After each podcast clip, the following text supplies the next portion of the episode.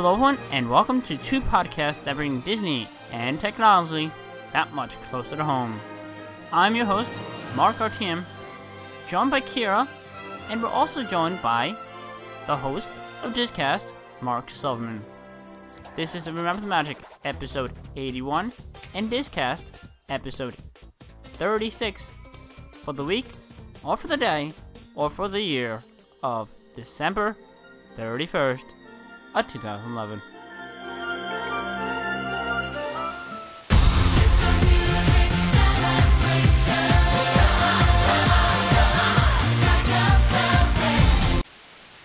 And immediately following the magic, the memories, and you, please join us for Wishes, our nighttime fireworks spectacular. The magic begins in just five minutes. By the way, we're traveling on pure steam power. This old locomotive is descended from the mighty trains that powered the golden age of steam. In every job that must be done, there is an element of fun. All passengers, please prepare for immediate boarding. Someday soon, you'll be able to take a trip under the sea with the Little Mermaid, or be our guest for an enchanted feast inside the Beast's castle. Do not put on your flight glasses until instructed to do so by a crew member.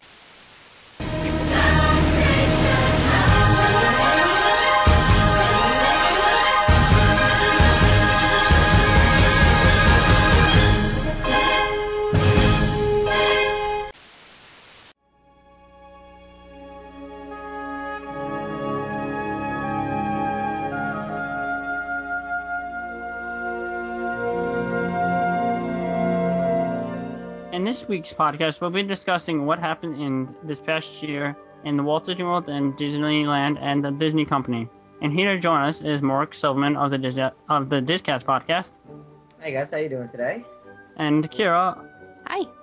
Hello, and he- we're, how we're going to discuss it, we're going to go through topics, and the first we'll begin with was the Let the Memories Begin campaign, which was the 2011 campaign, and which might be not going to 2012. And the thing that came out of it was Magic Memories and You, which was both on the Cinderella's Castle and It's a Small World and Disneyland. Which I thought was actually a very good use of uh, those attractions. Mhm. They um Disney I have to say did a nice job using what they already have, just literally adding projections and adding in people, just normal park guests instead of filming. You know, every instead of just actually going out and filming, actually just adding actual park guests. It's a nice little way, I guess, to interact with everyone. You know. Yeah, I think um, the interactive was very nice for them to do. But uh, as far as the projections, I think that they could probably go uh, a lot further than what they've done so far. So I'm looking forward to seeing how that'll go in the future. Yeah, I'm very interested to see what Disney's going to do with this. Yep. It's Uh, not- yeah, go ahead, Mark. Um, it looks interesting from what I've seen of it on the Cinderella's Castle. It's very good how they project it onto something that's 3D and that looks 3D, which is very unique. I think my favorite part is the rocket. hmm That The Rockets. yes. And uh, I I don't remember exactly how they do it with uh, It's a Small World, but I think that they do an admiral job with it uh, over at It's a Small World. hmm I say, I mean, it was something interesting because we all had the uh, the um, campaigns escaping me from last year. Celebrate. Celebrate. Yeah, what was the other one? It's Give a day, uh, get a Disney do day? get a, Give it a- Yeah. this day, right? That campaign was very interesting. So that campaign really kind of died down by about March. It died quickly simply because they only did a million tickets, and you're going to get every Disney fan out there to get a free Disney Day. I mean, it was a good cause, but I don't know. It was uh, more of a you're volunteering, but it really wasn't, as far as I'm concerned. Really, you're not volunteering as much because you are getting something out of it. And I mean, as what they were doing was admirable, yeah, but I don't know about the way that they went about doing it. Maybe a discount like they would do for DVC people or those who have annual passes, maybe something like that, then they probably could have it made not just a million people, but more people being able to join in that, and it actually lasting the whole year. See, that's what I was thinking. But I mean, I think this worked out. At least in this campaign, I think worked out a lot better than last year's. Yeah, it You know, it, it actually lasted the whole year. Mhm. Yeah, And we'll see, and we'll see where Disney brings us up until next year. Because this was the 40th anniversary, 40th birthday for Walt Disney World, and they didn't do. I have to say, they didn't do much. No, which kind of surprised me. I thought they'd do a little more. Well, they did just have the 50th anniversary. Wait, yes, it was 50th anniversary for Disneyland, and they had that going more than just the one year. And um, I know a lot of people were complaining that they did kept doing promotions and they were downplaying just the regular every day of the park. And I think a lot of people just wanted to see their old park back and not have banners everywhere telling you to celebrate this or do this or do that. So at least that's what I was hearing from it. I mean, WD4, WDW40, I think Disney, you know, I'd say Disney at least had a nice ceremony and stuff, but, you know, I, I still, as you said, with Disneyland's 50th, they did a lot, and I think they should have done a lot more for Walt Disney World's 40th. Mm-hmm. I think they will do a lot more for the 50th of Walt Disney World, but I believe uh, Walt Dis- Disneyland being the original and Walt's Park and the celebration of Walt Disney in general, I think they kind of latched onto it and then they probably didn't want to do overbearing. So I, I think they just were trying to tone it down. So I definitely think with the Haunted Mansion expansion and everything they're doing with the D23 Expo that we will get to later, you know, I think that they had enough on their plates maybe. Yeah, and uh, but they did something on uh, um, October 31st, on October 1st, but we'll get to that later. And uh, moving on to attraction, the first attraction that opened in uh, opened is Star Tours, Little Mermaid Undersea Adventure. Uh, stopping at Star Tours, this is a good attraction because it lets you go to th- uh, 52 different explorations of Star Tours. You can go on it 52 times and see different things, and it's in 3D. I have to say, Disney did a great job with the refit. It is possibly one of the greatest rides, I think, at either of the parks in California or in um, Hollywood Studios. I haven't um, been able to go to the new one yet. I do remember obviously the old one, which I absolutely love, and I uh, hope that I uh, like it as much as everyone else has liked it so far. I have high hopes for it. Epcot uh, opening was superb, as Kira said in like a couple shows Mhm. past. Just the ceremony being what it was, they had the chance to do this probably a while ago, but I believe they were waiting for the technology to catch up with what George Lucas wanted to do, and some people don't like the recent trilogy. Some people absolutely love it. Um, as one who grew up with it, I have nothing against it, but them going back to the prequels, it was just really fitting after everything. So I think one of the major reasons that they waited to do this was for the other one, two, and three to release. Mm-hmm. I, I think that had a big to do with it. I mean, George Lucas already was trend-setting with back with when Star Wars first came out, but I I think now the ride is where I guess he wanted it to be. It's they've done a lot, and they really have made it, I guess, as close to the Star Wars experience as you know you can have Star Wars hmm without all the green screen effects being in the movie. But it says that they really did a phenomenal job with the ride. hmm I like, I still like their queue. No matter how they changed it, they've upgraded that queue. Did they really? Uh, the key. Yep. Yeah. Looks awesome though. I remember going through, and I believe they have a mon um a little whatever you want um to the original driver. Captain Rex. Captain Rex. Yes, Yep. yes, yes, That's uh, dysfunctional robot. yes. Right, right. It's because they went backwards. Right. Mm-hmm. Take him back. It's his first ride, and he's gonna suck at it. Maybe we don't know. Yep. Pretty much. Moving on to another attraction that opened during Mickey's or during the sensational summer at uh, Disneyland is Little Mermaid Undersea Adventure, which I haven't seen. I haven't seen video of it, so You haven't seen video of it. I was at no. You're trying to.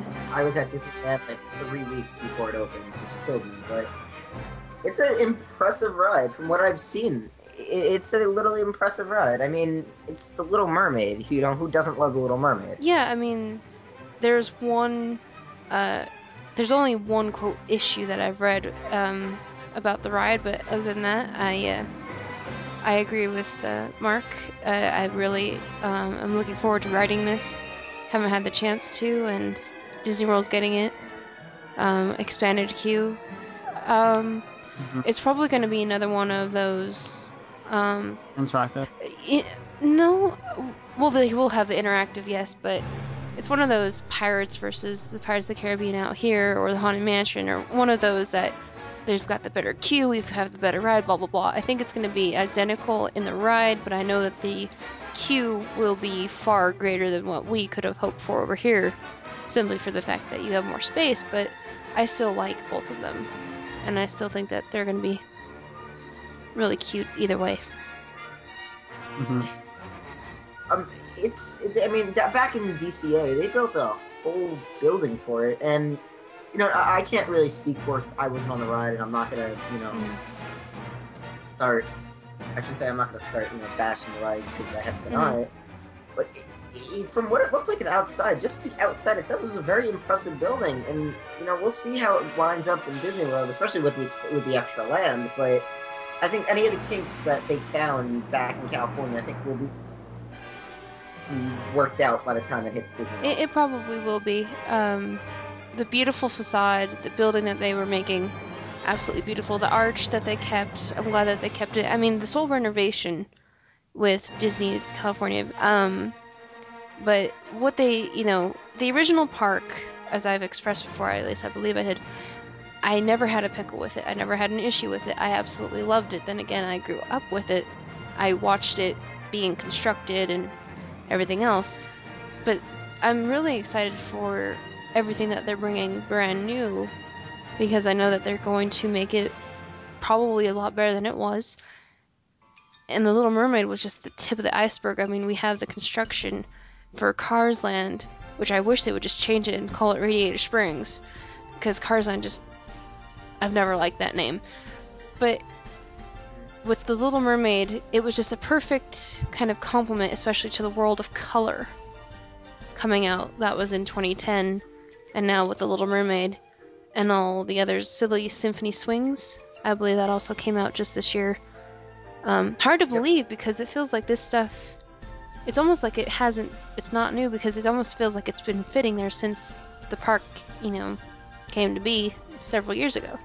I mean, I mean, Silly Symphony Swings was there. It was um, uh, I'm skipping the name. the Orange Stinger. Orange Stinger, thank you.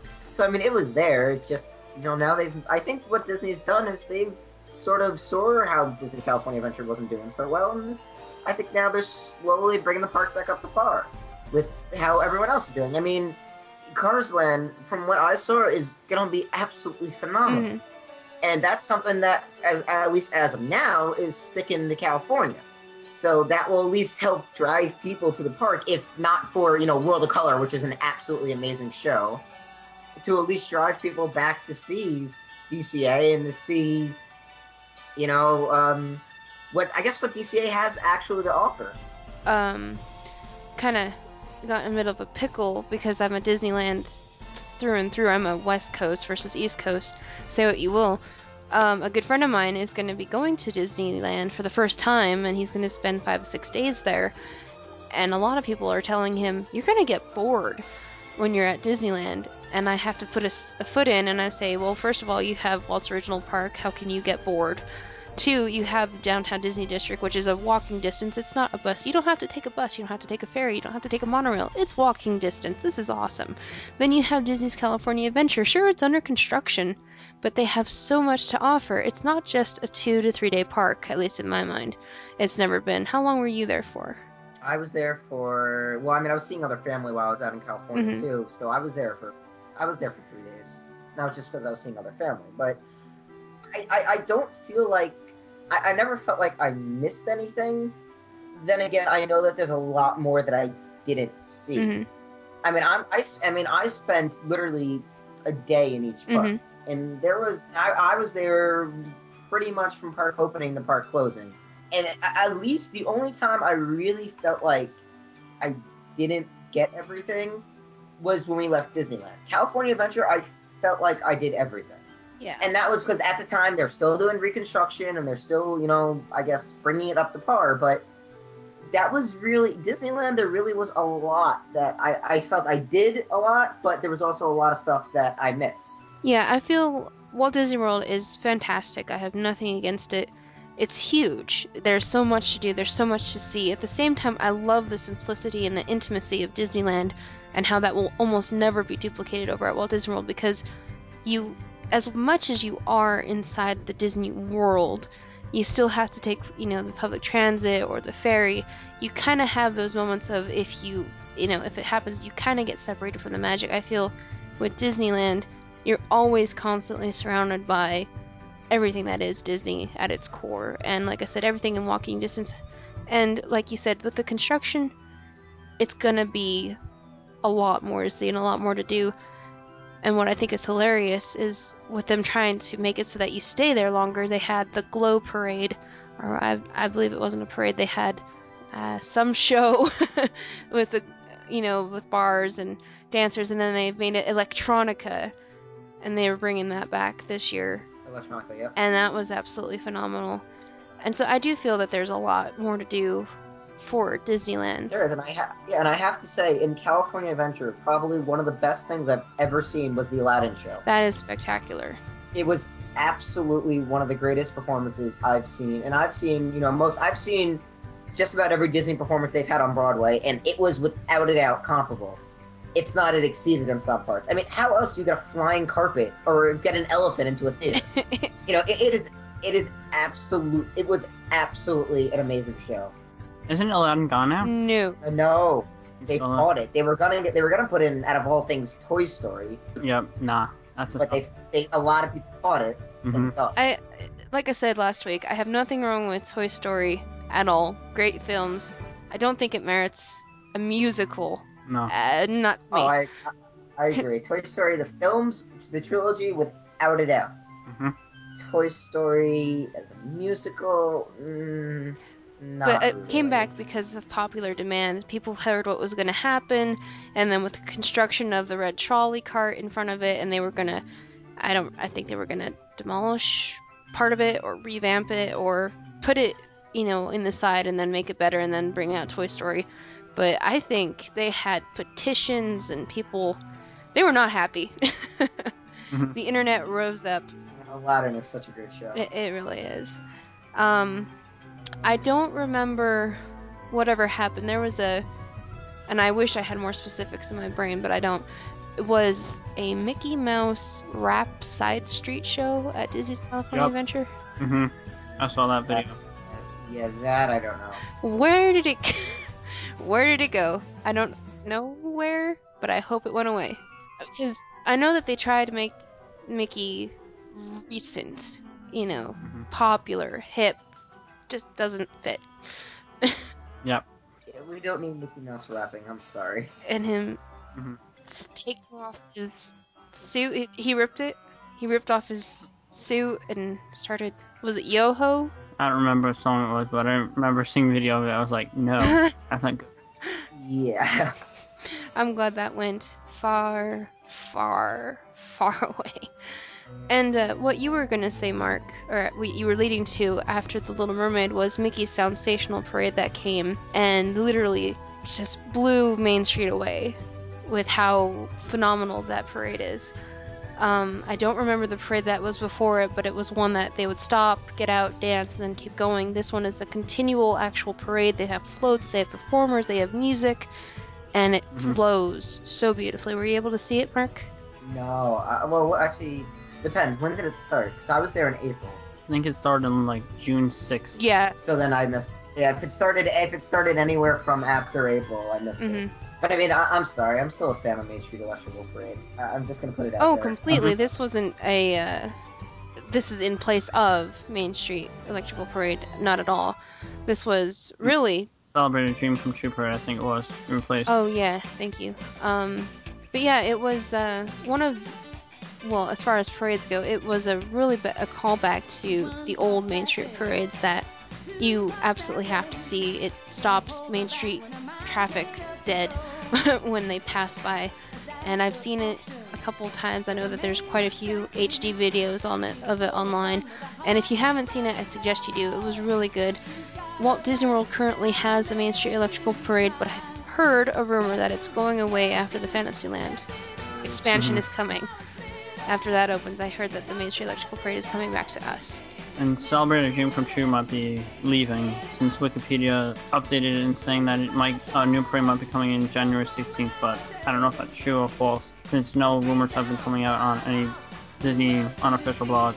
Mhm. So, any Walt Disney World updates from this year? uh, Uh, well, what I well in, in terms of attractions, Mhm. I mean, I wasn't in Disney World at all this year. So Well, I know there was a massive fire in the Magic Kingdom, and something great came out of that one. yep. Oh yes, the Return of the Superhero. Yes. mhm. Thank God. Eh. Not that I don't like the Ala- not that I don't like Aladdin. No, it, it's like not that I don't like Aladdin, not that I don't like The Lion King. I love those movies, but come on, you can't beat the classic feature room.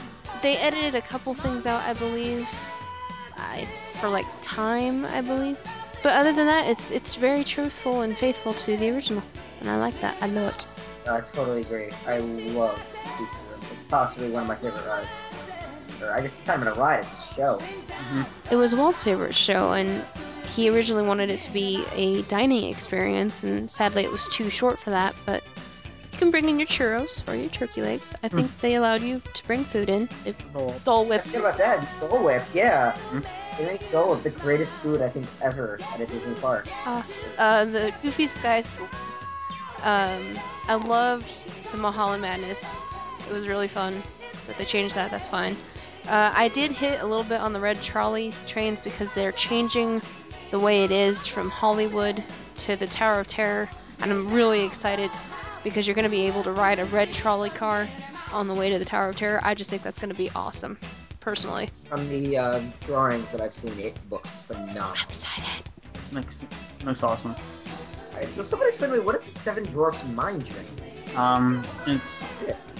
it's coming where uh, it's an open space where the Fantasyland expansion is. It's going to be taking over the Snow White's Scary Adventures, but it's a new building that they're building right now. It's going to be the swinging track with the uh, cart. That sounds interesting. Yep. Funny part is in Disney World, I didn't even realize that there's a Snow White Scary Adventure ride. hmm Go figure. My only beef with Walt Disney World, and uh, I don't know how this is gonna fare, but it's about Fantasyland. It's the fact that your It's a Small World is inside. Yep. I do not like this at all. I, I like it. This, I mean, credits where credits due. California, I mean, that is the original. They trucked it out from New York out to California because at the time, you know, that's all that existed. But listen, if you, you got to do what you got to do for space, honestly, I was surprised that when they announced the expansion that they weren't at least going to open it up. hmm Now you have a lot more room. hmm And them doing away with the Snow White Scary Adventure for the Princess Fantasy Fair, I think, something to that Ah. extent. Good. Yeah. I believe that you have the Beauty and the Beast castle, the Little Mermaid, you know, Belle's cottage and the tavern and everything. I don't think you need an extra little. This is the meet and greet. I don't think you need it, but Mhm. I- I think they did away with one extra Disney princess thing for the Snow White Minecraft. Yeah. Uh, they're replacing one of the princesses. Uh, the Seven Dwarfs Mine Train. I don't remember who they were replacing it with. hmm I believe it was probably Sleeping Beauty because I think they're doing Pixie Hollow. Yeah, Sleeping Beauty. Sleeping Beauty, no, you're right. because I thought they were supposed to do the meet and greet with you were supposed to make Aurora a cake or fancy dress or Uh-huh. something. Yeah. Wh- Where's Cinderella in all this? Is that because she already has her own ballroom? In the castle. yeah. She's got she's got a castle. I think she's set. She's a head honcho with Magic Kingdom, so.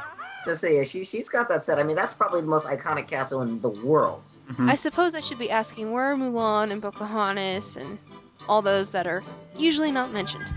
I wish you knew. Well, I, I have to say they made an appearance in the Christmas Day parade. Yes, they did. I mean, I, I I I think those are some princesses that have kind of died off. I guess. Mhm. I, and it makes me sad because I believe that you know all the Disney princesses, not just the you know the main few, like Tiana or Wow, I drew a blank. Rapunzel. um, I, I think at least Pocahontas should maybe have her own little meet and greet. I know that's probably going to sound weird, but maybe over at Fort Wilderness Lodge, you know, somewhere over there. Mountains, foresty. You put it where you can. I mean, it's we're lucky enough we still have Jiminy Cricket. Ah, I don't think he's ever going to go away. I pray not. But I think there's a little. T- no. Tinkerbell's always been iconic since before Peter Pan. Yeah. But um, Pixie Hollow, I have no beef with that, but I don't know. They have the princesses already. Who knows? I'm not a 12 year old girl, or I can't comment. So not even a six year old girl, so can't comment. But what I do love is next on our list here is the Pixar Pals Countdown to Fun, which I pray they get rid of if they haven't already. Thank you. I have no idea what this is. You don't want to know what it is. You don't want to know what it. It honestly is like. It honestly, I, I saw it in DCA. It honestly is like, hey, we're gonna have a little parade, and then it's over. oh, that. Okay. Wow. Was not even on my radar. I've seen it. I'm sorry. Yeah, it's. I couldn't even figure out if it was a parade. It, it seems like they're just characters kind of going through the park saying hi. It does not even look like an official parade. No. So honestly, the quicker they can get rid of it, the better. I would like to see them bring in something more with Pixar. Don't get me wrong, but just Mm. not Pixar Pals Countdown. Well, what I would rather see, I would rather see this stay than them ever attempt to have a Marvel parade. True. Unless they stick it in Hollywood studios or somewhere that they can at least verify it being in Disney. I don't want it. You really want Pixar Pals Countdown to failure? Really? Over Marvel, yes. because I already have. oh, I go to the Disney store just to kind of look around. I almost never buy anything. But seeing Marvel characters in a Disney store, I don't feel it fits. But that's me. I'm glad that they got the property to it. They can do with it what they want. If my memory serves correctly, I believe there's some lawsuit or, or some legal action or something that prevents Disney from bringing the characters onto the East Coast because of the deal they have with Universal. Mhm. Yes. I, s- yeah, I seem to remember that. So I don't think we're going to be seeing Marvel characters, at least on the East Coast, not in Disney for a while. hmm Having said that, you know, the West Coast remains to be seen. At least with the theme that they're going for right now, with um, the Silly Symphony Swings being created, Goofy, The Little Mermaid, Cars Land, and everything else like Aladdin, I don't think they would have a place to actually put it. They have the Muppets, they have the Monsters Inc. They do it around Paradise Pier. Why would you do it? Don't that? do it. It, does, it doesn't. It doesn't even. Fit, it doesn't fit. No, it doesn't because you have the Carnival, and you have Toy Story Midway Mania, you have King Triton's Carousel. No, nothing against Toy Story Midway Mania out in out in Florida, in the Hollywood studios, but Toy Story Midway Mania in California was my first time I actually saw um, Mr. Potato Head. Let me say, it fits so much better out there because it actually is a boardwalk feel. Not that it, I mean the ride obviously is the same, and I love the ride. You know, trust me, I love that ride, but. Just the boardwalk feel is so much better out there. And you hear the cow, the roller coaster screaming as you're walking there. It just It that fits is so like my favorite section of the park. You know, World of Color and Little Mermaid aside, Oh, that is like God. favorite. Okay, so what is this Wild Africa trek? It's What a is this part out track? Go ahead. it's a uh, tour that you can take in the Kilimanjaro safaris where you can see animals and have a dinner in the safari or uh, lunch in the safari, and it costs a couple of like a hundred dollars, but it still looks good to do. Now, is this anything similar to what they already offer um, people staying at the Animal Kingdom Lodge guests, Uh, where they, they're allowed to go early in the morning? it's I mean, mi- minus the food part.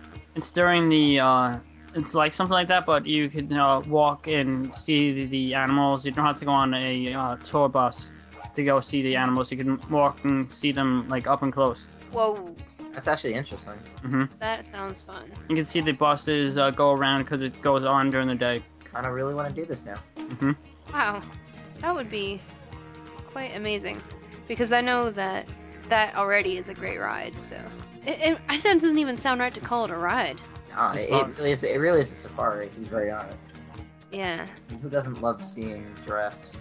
animals. Nothing better than animals. Which we'll get to Animal Kingdom later on. Anyway, moving on. The uh, new narration at WD at the uh, Walt Disney World Railroad. Yep. Uh, this I didn't like in the beginning, but as uh, I didn't like the TTA People Mover new narration, this grew on me. You didn't like the TTA new narration? I Uh, thought it was pretty awesome. it's now awesome. and I agree. Just be happy it's actually there, unlike in California, or like in California, where it just sits there at the tracks. Will never return. I know. I real. I honestly, I really wish that it would come back there. 'cause it's so iconic to just what Walt Disney wanted as public transportation. I don't think that they have room for it. One, and then they don't have the, the space for the stairs every. I don't remember how you. else. Safety stairs. I think that's what the problem is. Yep. That really is an issue right now. I think, and I don't think that's going to be coming back anytime soon because your Tomorrowland in Walt Disney World is so much larger, and has so much more capacity for that. You can do it. Over here at Disneyland, that was until I think the 70s when they took it down. I don't believe. I don't remember even why, but bringing it back seems like that would take major messing with. Mhm. Yeah, there, there'd be a lot of safety issues that they, they need to go through. I mean, for heaven's sakes alive, they put railings on the Alice in Wonderland ride. That killed me. So, thinking of what they might do with the TTA over here in California, I cringe Mhm. to think. Because I would love to see it back, but if they can't even deal with Alice in Wonderland not having any safety and it being in operation for over 50 years and then suddenly having to change something about it, I'm sorry. That really got to me this year.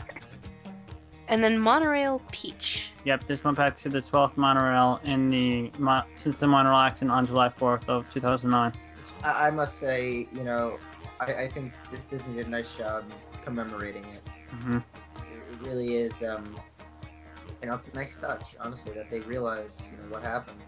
hmm The two monorails that collided, they uh, converted the, both of the colors and made it into one color. Ah, yes, definitely. And um, I believe you can't ride with the driver quite yet, Not yet. but I believe you can in Disneyland still. Yeah, you can do it in Disneyland, but in Walt Disney World, not quite yet. Probably not in for another few years. Probably not, and that's you know in respect to the family and everyone else who was affected by that, and that's fine hmm because there were several people on the platform when that occurred. Yep. At least I believe so, and it's gonna take a while for Disney to, I guess, shake that off in a way, uh, and it's Mhm. fantastic what they did with the colors, but. Uh, I'm I'm still glad that you are able to do it at least at one of the parks, hmm even if it's over in the West Coast. I'm, I'm glad that they still you can still do it because it is a fantastic experience. But Not to mention the very nice shiny monorails you guys have out there. uh, as just a little bit of a tidbit, if anyone wants to you know hash this out, I wonder if the Matterhorn would ever go anywhere else besides Disneyland. I don't think so. Mm-hmm. I, I think that's just so iconic to Disneyland that that's gonna stay there for possibly ever. I mean, then again, I said that about the Carousel of Progress, and look what happened there. Let's see, we have Fast Pass for Celebrate Dream Come True Parade. Yep. What is that?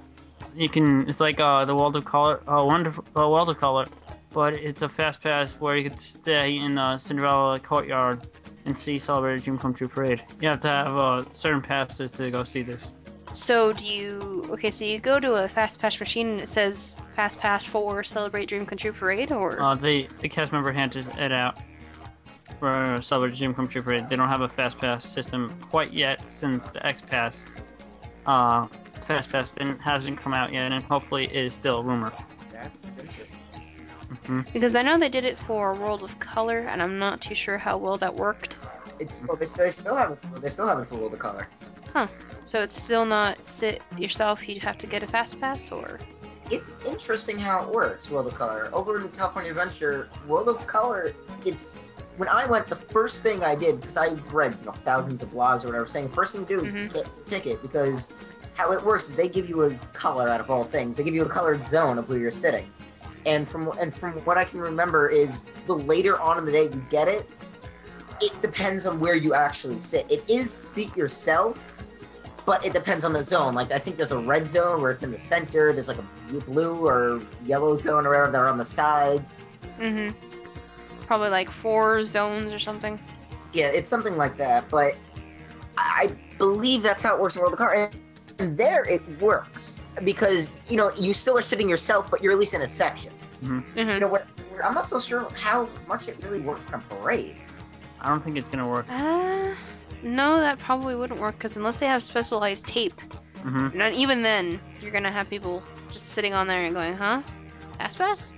Yeah, I mean, there's people who still. I mean, there's people who still sit for World of Color. Uh huh. But it's probably more controlled, especially since there's a certain area you can rope it off. Yeah, there's a lot more control, at least in World of Color terms, than in a parade. I thought that one actually kind of surprised me. hmm Yeah, and did did you go? Uh, speaking of World of Color, did you see Fantasmic? Was that up and running when you were over there? That was with um, Murphy. Did Murphy actually work this time? Murphy did actually work when I was there, and I must say that was possibly one of the greatest shows. It is. It is at least over there. It's not the longest fast pass wait I've ever had, or what do they call it in Florida, where you're waiting forever. Q. Well, no, not the queue, but no. But you know how like if you get like a dinner package or whatever, you're there for like four hours before they actually do anything. hmm Uh huh. Yeah, it, it, I have to say, on the Rivers of America, it is a phenomenal show. And with Murphy, Murphy is something else when it works. What I do have to say is I was there second, third day it was open last in 2009, and it was like you could tell the crowd in general was fans because you heard them chanting about Murphy when the, just before the show starts. And what cracked me up is because the lights came on and it started, and then the lights zoomed to where Mickey's supposed to be. There's no Mickey, so they had to do it again. But just the anticipation that they had with Murphy and it breaking down and coming back really, really amused me. to be completely honest, because it's Murphy's Law, and the fact that it did take so long, I'm glad it's still there. That's my life, Murphy's Law. So, speaking of the Fantasyland and everything else in between, we had an expo this year. Hope We we did. did have an expo, which I'm going to be very honest, I paid very little attention to, so I'm going to let you guys take it. Well, the thing is, is that they had so much anticipation for this one because the 2009 expo was such a hit. hmm It went viral, if anything else. But this one, I think, after coming out in 2009, they didn't have as much to show. Not for Walt Disney World. I think it suffered. hmm Now, uh, I mean, we're, I'm going to spoil the surprise a little bit as we go back into um, Animal Kingdom for a second, but I was surprised that they did. They did. Correct me if I'm wrong, but they did or didn't unveil um, uh, James Cameron and Avatar come to Animal Kingdom. They They did. did not. They did not. Right. So Hmm. I thought, you know, that I think if they had done it there, that would have taken the expo, hands down. hmm That's why I'm a little surprised they didn't do it there. And now that's not saying, you know, whatever circumstances that there was preventing it, but still. I think they didn't have everything set in stone yet as far as the company talking and the agreement. I think it was in the works um, because it was about a month after the expo when they finally did the announcement, I believe. About a few weeks after it, and then it came out. Yeah, so I do I agree with you that it would have made it excellent. Um, we did get a few a few good nuggets out of the expo, like looking at uh, Shanghai. Seeing how Disneyland, uh, the new Fantasyland, what they're gonna have, and uh, the Fantasyland, uh, for uh, Disneyland is gonna be converted into uh, fairy. Um, oh, the Disney World. I think they updated quite a few things on there, and then they had the talking Mickey that came in. They had the Mickey playing the drums and smiling and laughing and everything and blinking his eyes. Yeah, that, and I don't know if they did anything else with Hong Kong Disneyland, but I'm still excited for Mystic Point, Mhm. Mystic Manor, and everything over there. You know, I t- agree. No, don't get me wrong. That's really exciting. But I don't know about you, but I'm not planning to take a trip to China anytime soon to see all these wonderful expansions. You know, Mhm. I mean, as a stockholder, it's phenomenal. Don't you know? Don't get me wrong, but you know, it, it's more of it's very nice. Don't get me wrong, but I'm just interested to see what of that they're gonna bring into the U.S. It will be interesting because that culture is so different. The Hong Kong Disneyland is the smallest, I think, pa- theme park we have in Yep. the Disney repertoire. Mhm. And besides Alon, because that does not count as a theme park. But I have always wanted to see Tokyo Disney Sea, and but with Hong Kong Disneyland and that expansion, and then Shanghai, so many people were worried that Shanghai would be in competition with Hong Kong. And what a lot of people have said in reply to that is it's basically California versus Florida. There's enough space that you have room for two. And I don't know, I'm, I agree with you that I'm probably not going to be seeing it anytime soon, but for the people of Shanghai and for the people of Hong Kong, they're probably more thrilled than anything. Yeah, I, think I, I agree with you there. Is they, they really, for them, it's absolutely phenomenal. Mhm. Because they don't really have that much of the Disney magic like we do here in the States. Mm-mm. And so we have Tokyo, Shanghai, Hong Kong, Paris, Florida, California, and now Hawaii as major destination points, and not to mention the Disney Vacation Club. hmm And if you go onto the one of their destination, you know, it doesn't even include going to a Disney park itself. It's just a Disney adventure in general. And then Adventures by Disney. Yeah. For Disney. And, And speaking I of mean- Hawaii, fire. Oh, sorry, go ahead. No. No, I was just gonna say there's so many different parks, and they're stretching it so thin. One of the major jokes now is where next. Uh, speaking as you were mentioning of Hawaii, fire that they had at Disney Luna before it opened, that was costing Aulani. um, Alani, sorry for my lack of Hawaiian my lack of Hawaiian skills. They had at Alani costing twenty thousand dollars. Is that correct, Mark? Yep, there's a the fire was before the Disney opening of Alani, which costed twenty thousand dollars and uh, severe damage to the roof and to some. Uh, And I never heard this mhm. until today. Wow. What did we know what caused it? uh, they don't know yet, but uh, they probably won't know since it was going through construction period. So it might have been a construction error or something like that. Honestly, I, I think we should just be happy that no one got hurt out of this. Yeah. That's the main cause. That is the best thing to be thankful for at the moment, definitely. hmm And speaking of it being, you know, great things that come out of it, we did get the Disney Aulani unveiled, and we also got a new cruise ship called the Disney Dream, which I am so excited to do. hmm I want to go. Cruising, I love cruising and I love Disney. This is a nice combo right there. Have you any of us been on a cruise before? A Yep. cruise, yes. Disney cruise, no. Disney Fantasy, my 2012 graduation gift would be. So as of now, as of now, you haven't been on. Me, I've been on a couple. cru- Okay. So you will be able to, com- you know, compare and Mhm. how Disney is um, as far as being on par Mm-hmm. with other cruises. I have never been on a cruise before, so I look forward to doing a cruise of some sort. Maybe the fantasy. I'm not too sure. Mhm. If, as long as they have the aqueduct, I do not mind which one I go on. And I must say, I mean, it's Disney on a cruise ship. You know, it's what the magic you get from Disney on a cruise ship. It doesn't really doesn't get much better than that. And I suppose we should put a little tiny mention in for the fact that Playhouse Disney is now Disney Junior, live on stage. And I don't mind uh, any of the current parents who use Disney Junior or Playhouse Disney, but I will always call it Playhouse Disney because that's what I grew up with it. Mhm. And so it's going to be hard to call it Disney Junior. I totally agree. And then I believe at the end of 2012, um, SoapNet is moving to D- Disney Junior. Oh, okay. The Disney. Well, you know, I would understand that because a lot. Well, for me, I can be home on the weekdays occasionally, and I, you know, I would like to see quote normal Disney programming. There are a couple Disney Channel shows that I do watch even recently, even though the Disney Channel's quality has depleted. Um, but di- they're doing their own Playhouse Disney. Uh, probably would help parents who want that programming 24/7 for their children. So. Right. I mean, I think it's going to help and keep them away from such wonderful programming that we've known and loved on our current American TV. Mhm. Then we're going to move on to Walt Disney World. And as we mentioned before, WDW 40th, which we've talked about. Yep. But what is Sorcerers of the Magic Kingdom? It's like It's very interesting. it's like the Kim Possible experience at uh, Epcot. It's now coming to the Magic Kingdom. It's gonna be Sorcerers of the Magic Kingdom, which you have like a trading card and you go to like different spots and you do different things. Right, right, right. I've heard about this. Um, I'm excited. hmm I'm actually very excited. I love the Kim Possible adventure, and I really think that, um, yeah, to bring it into other parks is good. Yep.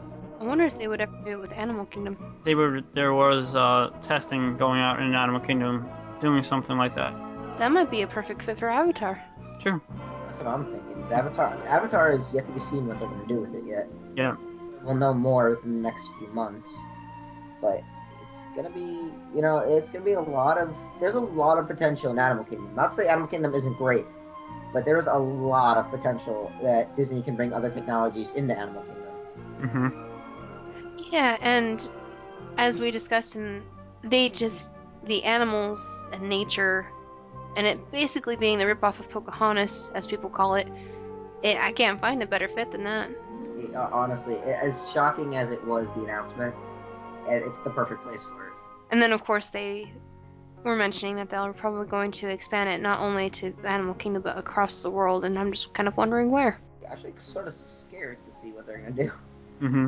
I hope that they, as far as they have production for the next few Avatar films, because that was also announced that they were doing more films with Avatar, and then probably the hype being more so for the Disney's, you know, Avatar Land at the Animal Kingdom.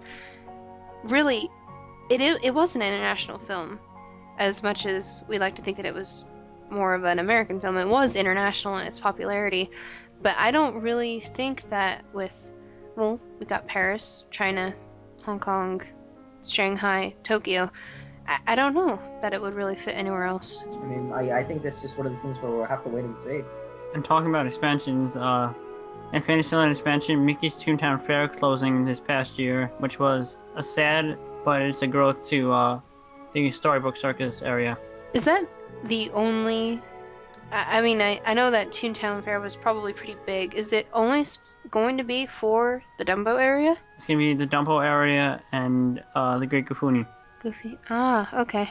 So that's almost, I hate to say it, but almost all that you're getting out of closing that entire area. Yeah. Huh. And the railroad station looks pretty nice since they've been putting it up. And it looks like it's almost finished, the uh, railroad station for the new Fantasyland or uh, Storybook Circus. I mean, I, I have to say, the only thing really, sa- not to say that, you know, the only thing really sad about Mickey's Toontown Fair was that section of the park has been there since the beginning. Mm-hmm. You know, it was Mickey's Birthday Land, and then it, it changed over to Mickey's Toontown Fair later on down the line. But other than that, was there really anything back there? There was just woodlands until uh, Mickey's birthday land came in. Right, I mean, I know there's Mickey's. I mean, I'm, I know you know now you can't see Mickey's house or Minnie's house, but Not at least at Disney World, no. it's not at Disney World, right? So I mean, at least what they're gonna bring in sounds very good. You know, yes, we're only getting an extra Dumbo, which I still am not too such a big fan of, but um, it's it's you know I guess nice. It's a sad moment closing the chapter in that part of Disney World's history, but you know it's time for bigger and better things. Mm-hmm. Yeah, and as much as we probably all three of us agree that D- Dumbo is not the biggest thing on our list, as far as children are concerned, that is the ride of Disney. Oh no, I totally agree, but that's why I'm kind of upset they're putting two Dumbos. I believe it's for capacity. What's going to go into the old Dumbo, Dumbo space, do we know? Just an open area. Yeah, so I think it is just for capacity reasons. but- Wow, open area. Isn't that Dumbo pretty large? Yeah, it is. But uh, the new attractions are gonna need that area. True, very true. But you, you know, I will reserve judgment until we see it in all fruition. But I, I don't know. As far as you know, the children are concerned. I mean, it, it will be good for them to have an extra Dumbo because I know that line could probably get pretty long. hmm Um, but with that, they are also closing Snow White's Scary Adventures to make room for not only Snow White's Dwarf Mine Train, but also a Princess Fantasy Fair meet and greet, I believe. hmm And as I said earlier, I mean, when I was in Disney World, I didn't even realize that Snow White's Scary Adventure existed. So, I, I, I mean, Seven Dwarfs Mine Train, it sounds great. It does. It, it sounds a lot of fun, and I think what we, you know, it's going to be very interesting. If it's anything like these wild mouse rides that you see at other various theme parks around the country, that's going to be Mhm. fun. I think it's getting different than the Wild Mouse rides. The Seven Dwarfs Mine Train is gonna be. It's gonna be looking like something like Big Thunder Mountain, but the the train moves back and forth. It's very highly enhanced, and it's something new that any theme park is gonna have at the time. That's going to be cool. And I'm excited for that. And as far as as far as Snow White goes, um, I don't exactly remember the similarities or differences. I wish I could get over there before it did close. I, do we have a closing date for that, or is it already closed? It's it's not closed yet. There's speculation that it might be closing in February. I would miss that then too. Ah, that's sad, because um, at least as far as Disneyland, uh, the Snow White uh, Scary Adventure is a little more iconic because they have this. We have the evil queen overlooking the fantasy square, basically, Mhm. about every 20 seconds or so. But hey, at least you guys have um, Mr. Toad's Wild Ride. We do have that, and we also have, not besides Mr. Toad, we also have the Finding Nemo submarines, which Right. Which is something that is possibly is possibly I think they did a phenomenal job with it. What we did skip very quickly, um, the Fantasyland expansion also back to that is the tearing down of the Fantasyland Skyway Station, Yep. or also known as the bathroom building. Yeah. It is finally gone, and I don't miss it. I don't know about you guys. No. I didn't ever see it when I was there, so I have nothing to miss. Exactly. There's now a new pathway to the Haunted Mansion. Woot! Must see. But I still don't know how they're gonna do it, but it looks very cool how they're making that pathway happen. Anything with the Haunted Mansion, I'm for. I'm with it. I'm good. So, I'd rather that than a bathroom building. Let me tell you. Yep.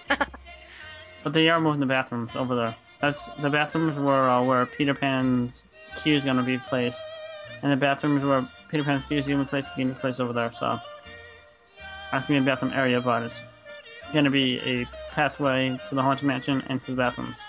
That sounds fine. That Yep. sounds fine to me. It's better than a building that literally does nothing. That would be hilarious. You have a split way. This way bathrooms, this way the Haunted Mansion. It's like, hmm. I think I'll go right before I go left. I agree. Alrighty, what's left in Fantasyland? What is Great Goofini? That's Goofy's gonna be taking over, or is already taking over the uh, Mickey uh, Goofy's Barnstormer, which was where uh, Wiseacre Farm used to be, and then Goofy's taking that place, or Goofy's taking that place. So is it the same thing? Or is It's the same thing, but a different theme. It's basically what they did to the Mulholland Madness over in DCA. Well, alright, cool. So moving right along then, we hit Town Square Exhibition Hall is now the Town Square Theater, where you can meet uh, Mickey, Minnie, and you can have Fast Pass times where you can meet Mickey and Minnie. This is a new uh, thing that they are doing with the Fast Pass for meeting characters. So it's the classic, I think the Fab Five. No, Would uh, it be correct? Or is it just Mickey and Minnie? Mickey and Minnie in uh, a uh, Magic Studio. I mean, I, I think that's an interesting concept that Disney has brought Fast Pass the characters. hmm So you don't have to wait 40 hours just to see one princess or to see Mickey. It's, uh, I'd say it really is. I mean, I guess, I, I guess this would explain is interesting, because, you know, I never really thought of Fast Pass for characters, but hmm if it works, it works. Well, the new need Fast Pass is uh, interventions where they have those uh, Fab Five characters. Awesome. That's one of the longest lines in meeting any character. Yeah, I mean, if it listen, if it takes a Fast Pass to meet your, the Fab Five, you might as well take a Fast Pass. hmm Definitely. I'd rather wait 20 minutes than wait four hours. Yep. Yeah, it seems that they're integrating the Fast Pass not only for attractions but for shows and now characters, and it seems that they're just making it something almost universal. hmm which I think is great. Uh, they just need to bring it to the mobile space, which I think would be phenomenal if Disney brought it. Because I know they released the app for Verizon customers, but if Disney brought the fact that you can get a fast pass like on your smartphone, I think that'd be the coolest thing ever. And they did release that uh, Disney Parks Mobile on uh, the iPhone and Android. I don't believe that you can sign up for fast passes. Uh, not yet, but they're probably going to be working on it sometime soon, where you can get advanced Fast Pass sticking in like six months ahead of time. Holy cow. That see, that is where I draw the line. That I don't think is good. But uh, but that's where I draw the line, only because I feel like then a how the heck are you supposed to know where you're going to be at that exact time? hmm B you're taking away from other people, hmm maybe locals who come to the park and want a fast pass. hmm That's a lot of. If you're going to do something where you can book it six months in advance or something like that, you know that's it's just not a dinner reservation. Hmm You know, Disney's No. really Disney's really gonna have to work that out of how if they're gonna do it. You know, and as I said, this is all just rumors and out in the air. But if Disney's gonna do something like that, you really are gonna have to figure out, okay, how many are you gonna let go into the mobile space, and how many are you gonna let actually be in the park? hmm Because isn't the whole draw for Fast Pass the fact that you're actually there and wanting Yep. the Fast Pass? And if Mhm. you're going to do it for smartphones, that's people, that's anywhere. Correct. And how do you limit the people who are actually at the parks from the people who aren't? I, totally. I totally agree. They could probably have GPS where they know where you're in the park. Like if you're on like Epcot, you get only get Epcot uh, fast pass ticketing, or if you're Magic Kingdom, you only get Magic Kingdom ticketing. Or what Right. about a QR scanner? See, that's what I was thinking too. Is it something Yeah. like that where the fast pass ticket would probably be a QR code? hmm I mean, yeah, that would you'd have to stop and get it.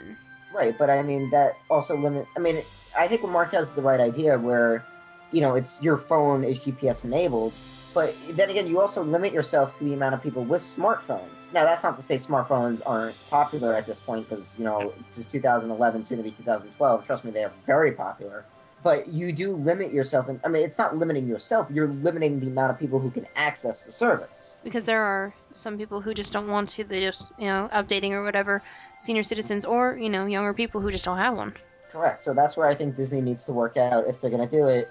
You know, I think that's where Disney needs to work out um, aligning the tickets. So, okay, you have a smartphone, great. You can only get fast pass tickets. You know, the same rules that apply. hmm You can only get a, but there are only a certain number allowed for actual on the phone, Mhm. like a- on a smartphone, and then a certain number allowed for, and then a certain number for just actual physical tickets. Yep. Because Mm-hmm, then they would have to also you have this fast pass on your phone and then you want to go and get another fast pass with your park ticket that'd also be something that would Yeah. become like a major headache Right, and that's where I think they'd have to link a whole bunch of things, and Mm. they, they would. If Disney is smart enough, they'll figure it out eventually. i mean if they do the fingerprints for the people going in and out of magic kingdom i think that's what it is right now hmm I think something like that would start happening. But then again, you need phones that actually would be able to scan your fingerprint.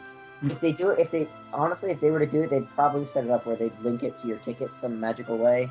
Yeah, Hmm. magic. like screen your phone your card into your phone Or like if you know that you're at the park. I, I mean, I don't know. Now this is saying for someone who's on vacation. I don't know how the heck it would work for locals, but if you're at if you're at the park on vacation, you would put in you'd get like your key to the your key to the world card. How that has a Mhm. number on it. You take that number and you can also set up like a small like password or whatever, hmm and then that links to a major Disney database somewhere, and that's linked to the phone app, and then blah blah blah blah. blah. Somehow it's all linked together, and well if you're local just do that with the annual pass QR, Right. mini QR codes on each uh, passes. See, that's what I was thinking when you said QR codes. Where if you're doing, um, is now they Disney brings the Fast Pass into the, I guess, twenty. I mean, not to say Fast Pass isn't a great invention, but they bring it into the new technology space where it's now QR codes. hmm So instead of actually handing, so when it prints out a Fast Pass ticket, or on your phone even, if it gives you a Fast Pass ticket, it would be a QR code. So the cast member at the uh, entrance to the Fast Pass would just have to scan the QR code hmm hmm as I said, that's to be seen. I mean, we were lucky enough. We got, um, which I think is great, is they were starting to test up um, RFID entrance tickets into Epcot, hmm which I think is brilliant. Mhm. And I'm surprised it took them this long to do it. Yes, I know. I believe on one of my past podcasts we discussed RFID. Yep. But uh, it's expensive, we know, and the technology still all isn't there yet. But Just getting. Listen, it's getting there, and I think it's great that Disney's starting to embrace it. And maybe annual pass holders will finally not just get a piece of paper; they'll actually get a QR code, or not a QR code, a RFID ticket. Mhm. That will be their ticket. something more substantial Yeah, and even if it starts out small with just the annual pass holders, you can slowly build it. hmm Well, with, with the premium passes that they're doing at both parks, I mean, even then you can expand to that one and that. Oof, Yeah, so there's definitely a lot of room to grow with the um, for the R- R- RFIDs. just everything in general. But back to our list, there was a death at the Animal Kingdom attraction. Mark, can you give us more information on that? Yep, there was a death at Primeval Whirl uh, with a cast member that was working on the attraction to have a refurb, but he passed away with a uh, hitting his head on one of the beams. So, in total, I don't think there are that many, but are the deaths becoming more common, or is it just that we have the information, we have the social media now that we are hearing more about it? We hear, uh, we're hearing it through social media, so it's not common, but luckily this past year was not that many deaths in the Disney com- uh, the Dis- Disney parks. And that's good. hmm obviously. And um, I might complain about the uh, safety precautions that have been installed with the in Wonderland, but if it does save somebody or help at all, I'm not against that at all. Uh, if you can look it up, I don't believe that we have this included here. If we do, I'm sorry, I'm already bringing it up. But we have extra railings on top of the railings over at the Golden Horseshoe Revue in Disneyland. which personally is a bit of an overkill because the railings currently were at least three to four feet high for any kids or you know someone who isn't looking to, you know to tip over it would be kind of hard to but they have put a foot above that another railing um, everywhere whether it be on the staircase or on the balconies or anywhere and i do think that's a bit of an overkill but like i said if it helps prevent accidents from happening then i'm all for it but then there's a few things that are just a little overkill in my mind I agree, but safety. Honestly, if it saves a life, I'm all for it. mm-hmm agreed Moving on to something else, uh, downtown Disney, the AMC Dine Theater has come into the AMC theaters, which is very unique, and it offers you uh, dinner or lunch or breakfast at any o'clock of time at any movies that you want to watch. I don't know about you, but I want this at my movie theater. Yep. It is so cool. How does it work? Do you order the food and then they pick it in before the the, the movie starts, or are they dining and serving you as the movie's going? that uh, they dine you as the movie's going. Yes, I think it's. I think it's very similar to literally a drive-in. hmm That is confusing. Because when I go to a movie theater, I get my popcorn, I have my hot dog, I have whatever, and I sit and I watch. hmm And I know that with the AMC theater, with the dine-in, they have it obviously spread like a restaurant, but that to me would just become thoroughly confusing. I understand what you're saying, it's confusing, but it brings back the classic dining experience, Mhm. which I think is cool. I mean, something better than that. And more of the AMC theaters are getting this, so it's not only downtown Disney's got it, it's getting it. More of the AMC theaters are getting it. So I mean, I doubt my local AMC theater is gonna get it because you know, whatever. But Mhm.